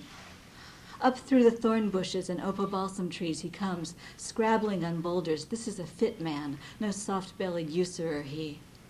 And yes, to state it again, takes an odd sort of business wallah to cut off into the wilds, up Mount Cone, sometimes for a month at a stretch, just to be alone. His name, a dream name, changed by the vision. Pronounced correctly, it means he for whom thanks should be given. But he won't answer to that here. Nor, though he's well aware of what they call him, to his nickname in Jahilia down below, he who goes up and down, old Coney. Here, he is neither Mahomet nor Mohammed, has adopted instead the demon tag the Ferengis hung around his neck, to turn insults into strengths, Whigs, Tories, blacks, all chose to wear with pride the names they were given in scorn. Likewise, our mountain-climbing, profit-motivated solitary is to be the medieval baby-frightener, the devil's synonym, Mahound. That's him, Mahound, the businessman, climbing the hot mountain in the Hijaz. The mirage of a city shines below him in the sun.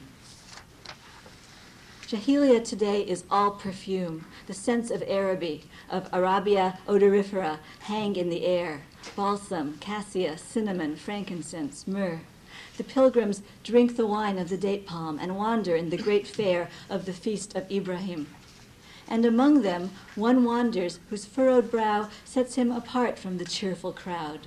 A tall man in loose white robes. He'd stand almost a full head higher than Mahound.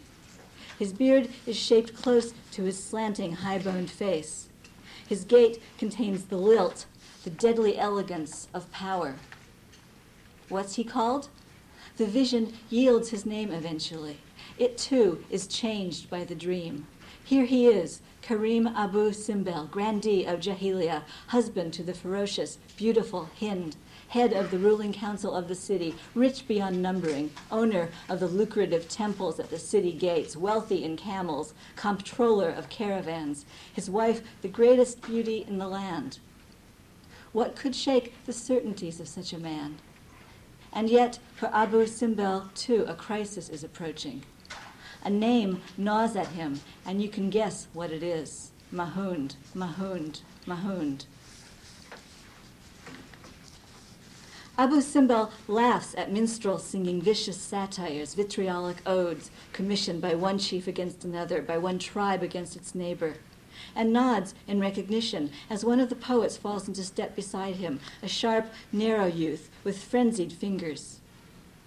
This young lampoonist already has the most feared tongue in all Jahilia, but to Abu Simbel he is almost deferential. Why so preoccupied, Grandee? If you were not losing your hair, I'd tell you to let it down. Abu Simbel grins his sloping grin.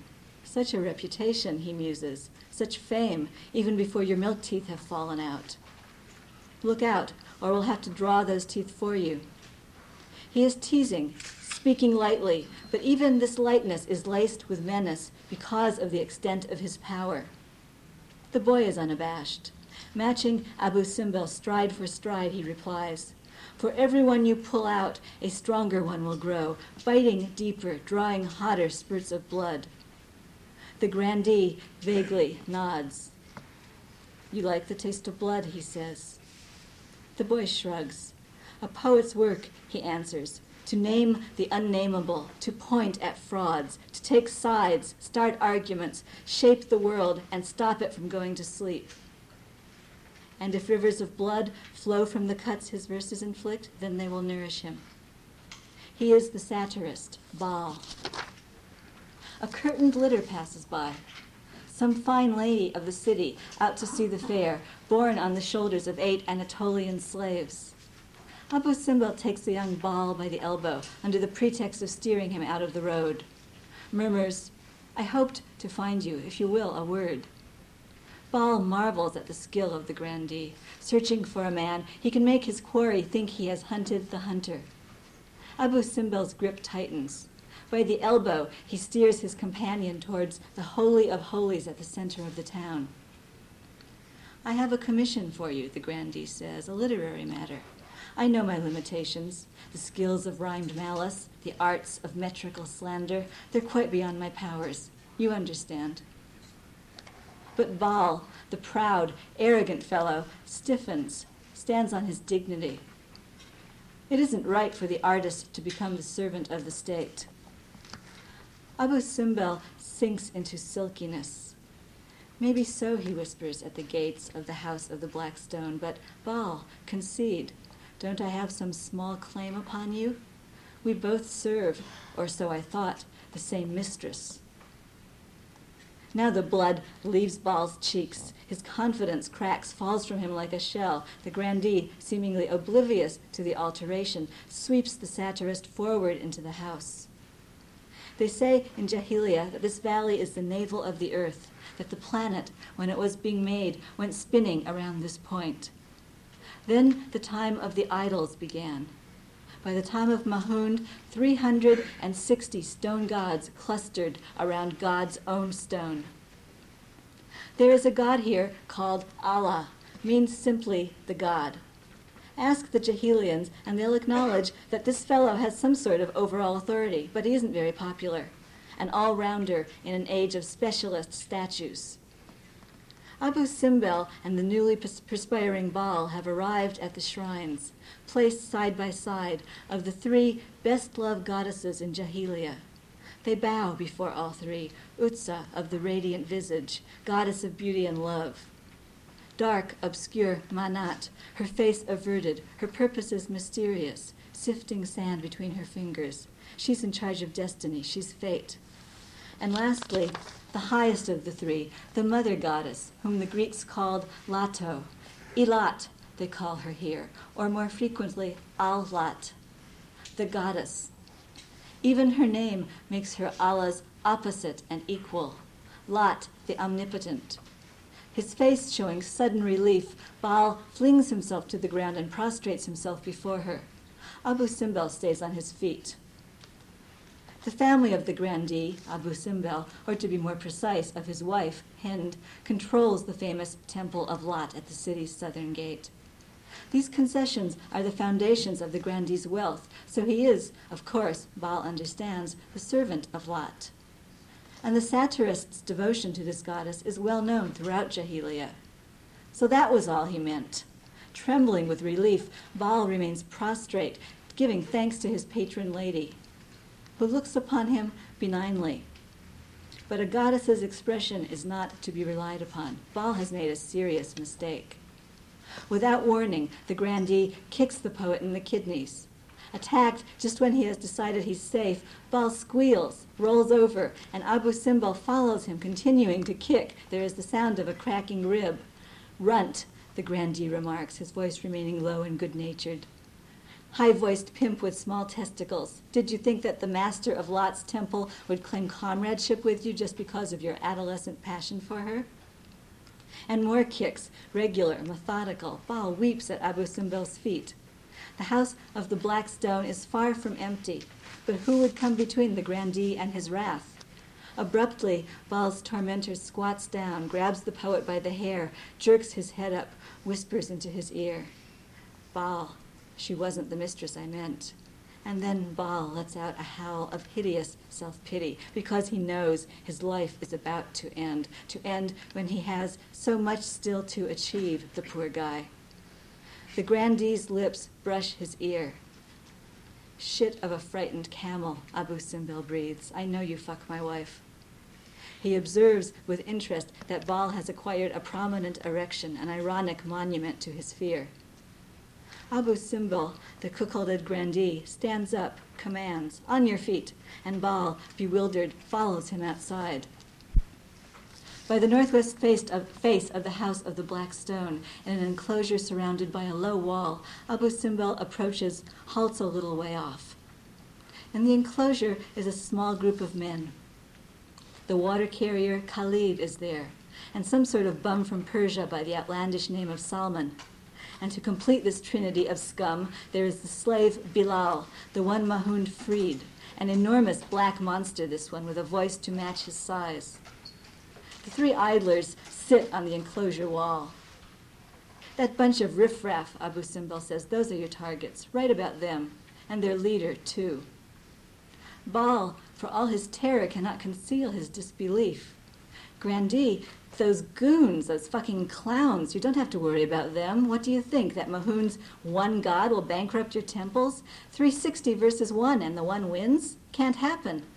He giggles, close to hysteria. Abu Simbel remains calm. "Keep your insults for your verses." Giggling Baal can't stop. "A revolution of water carriers, immigrants, and slaves. Wow, grandee, I'm really scared." Abu Simbel looks carefully at the tittering poet. "Yes," he answers, "that's right, you should be afraid. Get writing, please, and I expect these verses to be your masterpieces." Baal crumples, whines, "But they are a waste of my small talent." He sees that he has said too much. "Do as you're told," are Abu Simbel's last words to him. "You have no choice." The grandee lolls in his bedroom while concubines attend to his needs, coconut oil for his thinning hair, wine for his palate, tongues for his delight. The boy was right. Why do I fear Mahound? He cannot tolerate what he does not know, and for that reason, if for no other, Mahound is his enemy, Mahound with his raggle-taggle gang. The boy was right to laugh. He, the grandee, laughs less easily. Like his opponent, he is a cautious man. He walks on the balls of his feet. He remembers the big one, the slave, Bilal, how his master asked him outside the Lot temple to enumerate the gods. "One," he answered in that huge musical voice. "Blasphemy, punishable by death." They stretched him out on the fairground with a boulder on his chest. "How many did you say?" "One," he repeated. "One." A second boulder was added to the first. "One, one, one." Mahound paid his owner a large price and set him free. "No," Abu Simbel reflects, "the boy Baal was wrong. These men are worth our time." "Why do I fear Mahound?" "For that. One, one, one, his terrifying singularity." He always was an ambitious fellow, ambitious but also solitary. You don't rise to the top by climbing up a hill all by yourself. Unless maybe you meet an angel there. Yes, that's it. I see what he's up to. He wouldn't understand me, though. What kind of idea am I? I bend. I sway.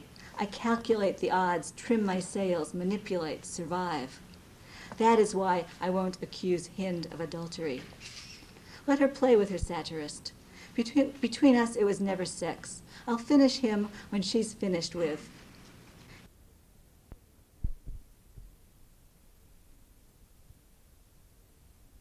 We may rest easier in the knowledge, which I will share with you ahead of time, that The Satanic Verses is #1 on the Los Angeles Times bestseller list for next Sunday. What I will now read, our last Rushdie reading, is something that he wrote after his book was burned by Muslims in the town of Bradford, West Yorkshire, in England, about a month ago. He wrote, Muhammad ibn Abdallah, one of the great geniuses of world history, a successful businessman, victorious general, and sophisticated statesman, as well as a prophet, insisted throughout his life on his simple humanity. There are no contemporary portraits of him because he feared that if any were made, people would worship the portraits. He was only the messenger. It was the message that should be revered. As to the revelation itself, it caused Muhammad considerable anguish. Sometimes he heard voices, sometimes he saw visions, sometimes he said the words were found in his inmost heart, and at such times their production caused him acute physical pain. When the revelations began, he feared for his sanity, and only after reassurances from his wife and friends did he accept that he was the recipient of the divine gift of the Word. The religion which Muhammad established differs from Christianity in several important respects. The prophet is not granted divine status, but the text is. It's worth noting, too, that Islam requires neither a collective act of worship nor an intercessionary caste of priests. The faithful communicate directly with their God. Nowadays, however, a powerful tribe of clerics has taken over Islam. These are the contemporary thought police. They have turned Muhammad into a perfect being, his life into a perfect life, his revelation into the unambiguous, clear event it originally was not. Powerful taboos have been erected. One may not discuss Muhammad as if he were human with human virtues and weaknesses. One may not discuss the growth of Islam as a historical phenomenon, as an ideology born out of its time.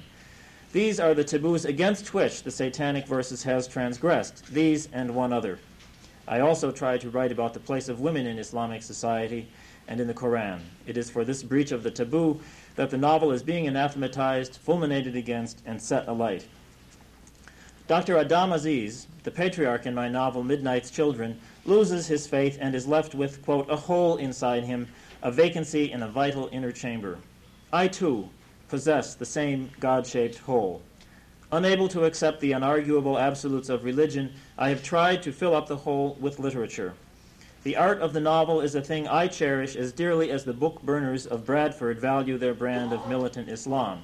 Literature is where I go to explore the highest and lowest places in human society and in the human spirit, where I hope to find not absolute truth, but the truth of the tale, of the imagination, and of the heart. So, the battle of the Satanic Verses is a clash of faiths in a way, or more precisely, it's a clash of languages. As my fictional character Salman says of my fictional prophet Mahound, it's his word against mine. In this war of the word, the guardians of religious truth have been telling their followers a number of lies. I am accused, for example, of calling Muhammad the devil.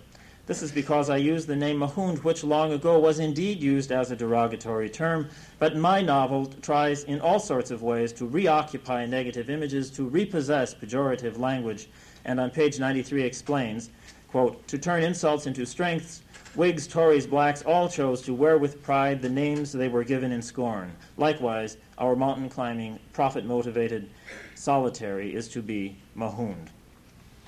The zealots also attack me by false analogy, comparing my book to pornography and demanding a ban on both. Many Islamic spokesmen have compared my work to anti-Semitism, but intellectual dissent is neither pornographic nor racist. I have tried to give a secular, humanist vision of the birth of a great world religion. For this, apparently, I should be tried under the Race Relations Act, or if not that, perhaps the Public Order Act. Any old act will do. The justification is that I have, quote, given offense. But the giving of offense cannot be a basis for censorship, or freedom of expression would perish instantly. The Satanic Verses is not, in my view, an anti-religious novel. It is, however, an attempt to write about migration, its stresses and transformations from the point of view of migrants from the Indian subcontinent to Britain. This is, for me, the saddest irony of all, that after working for 5 years to give voice and fictional flesh to the immigrant culture of which I am myself a member, I should see my book burned, largely unread, by the people it's about, the people who might find some pleasure and much recognition in its pages. I tried to write against stereotypes. The zealot protests served to confirm in the Western mind all the worst stereotypes of the Muslim world. How fragile civilization is, how easily, how merrily a book burns. Inside my novel, its characters seek to become fully human by facing up to the great facts of love, death, and, with or without God, the life of the soul. Outside it, the forces of inhumanity are on the march. Battle lines are being drawn up in India today, one of my characters remarks. Secular versus religious, the light versus the dark. Better you choose which side you are on. Now that the battle has spread, I can only hope it will not be lost by default. It is time for us to choose. Our final speaker today will be Alvin Toffler, author with his wife Heidi of a number of extremely well-known works, including Future Shock and The Third Wave. Mr. Toffler.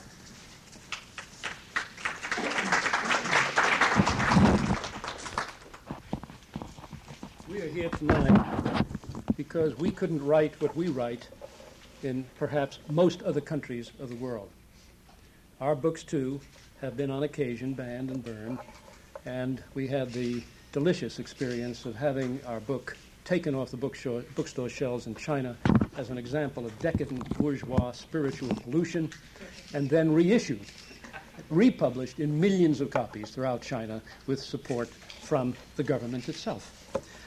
Therefore, it suggests to me that books have a kind of life of their own, that sometimes they're regarded as pornography, and later they may not be. And sometimes they're regarded as offensive, and in another age they might not be. I think we as Americans need to look at this issue in a very special way. The first point worth contemplating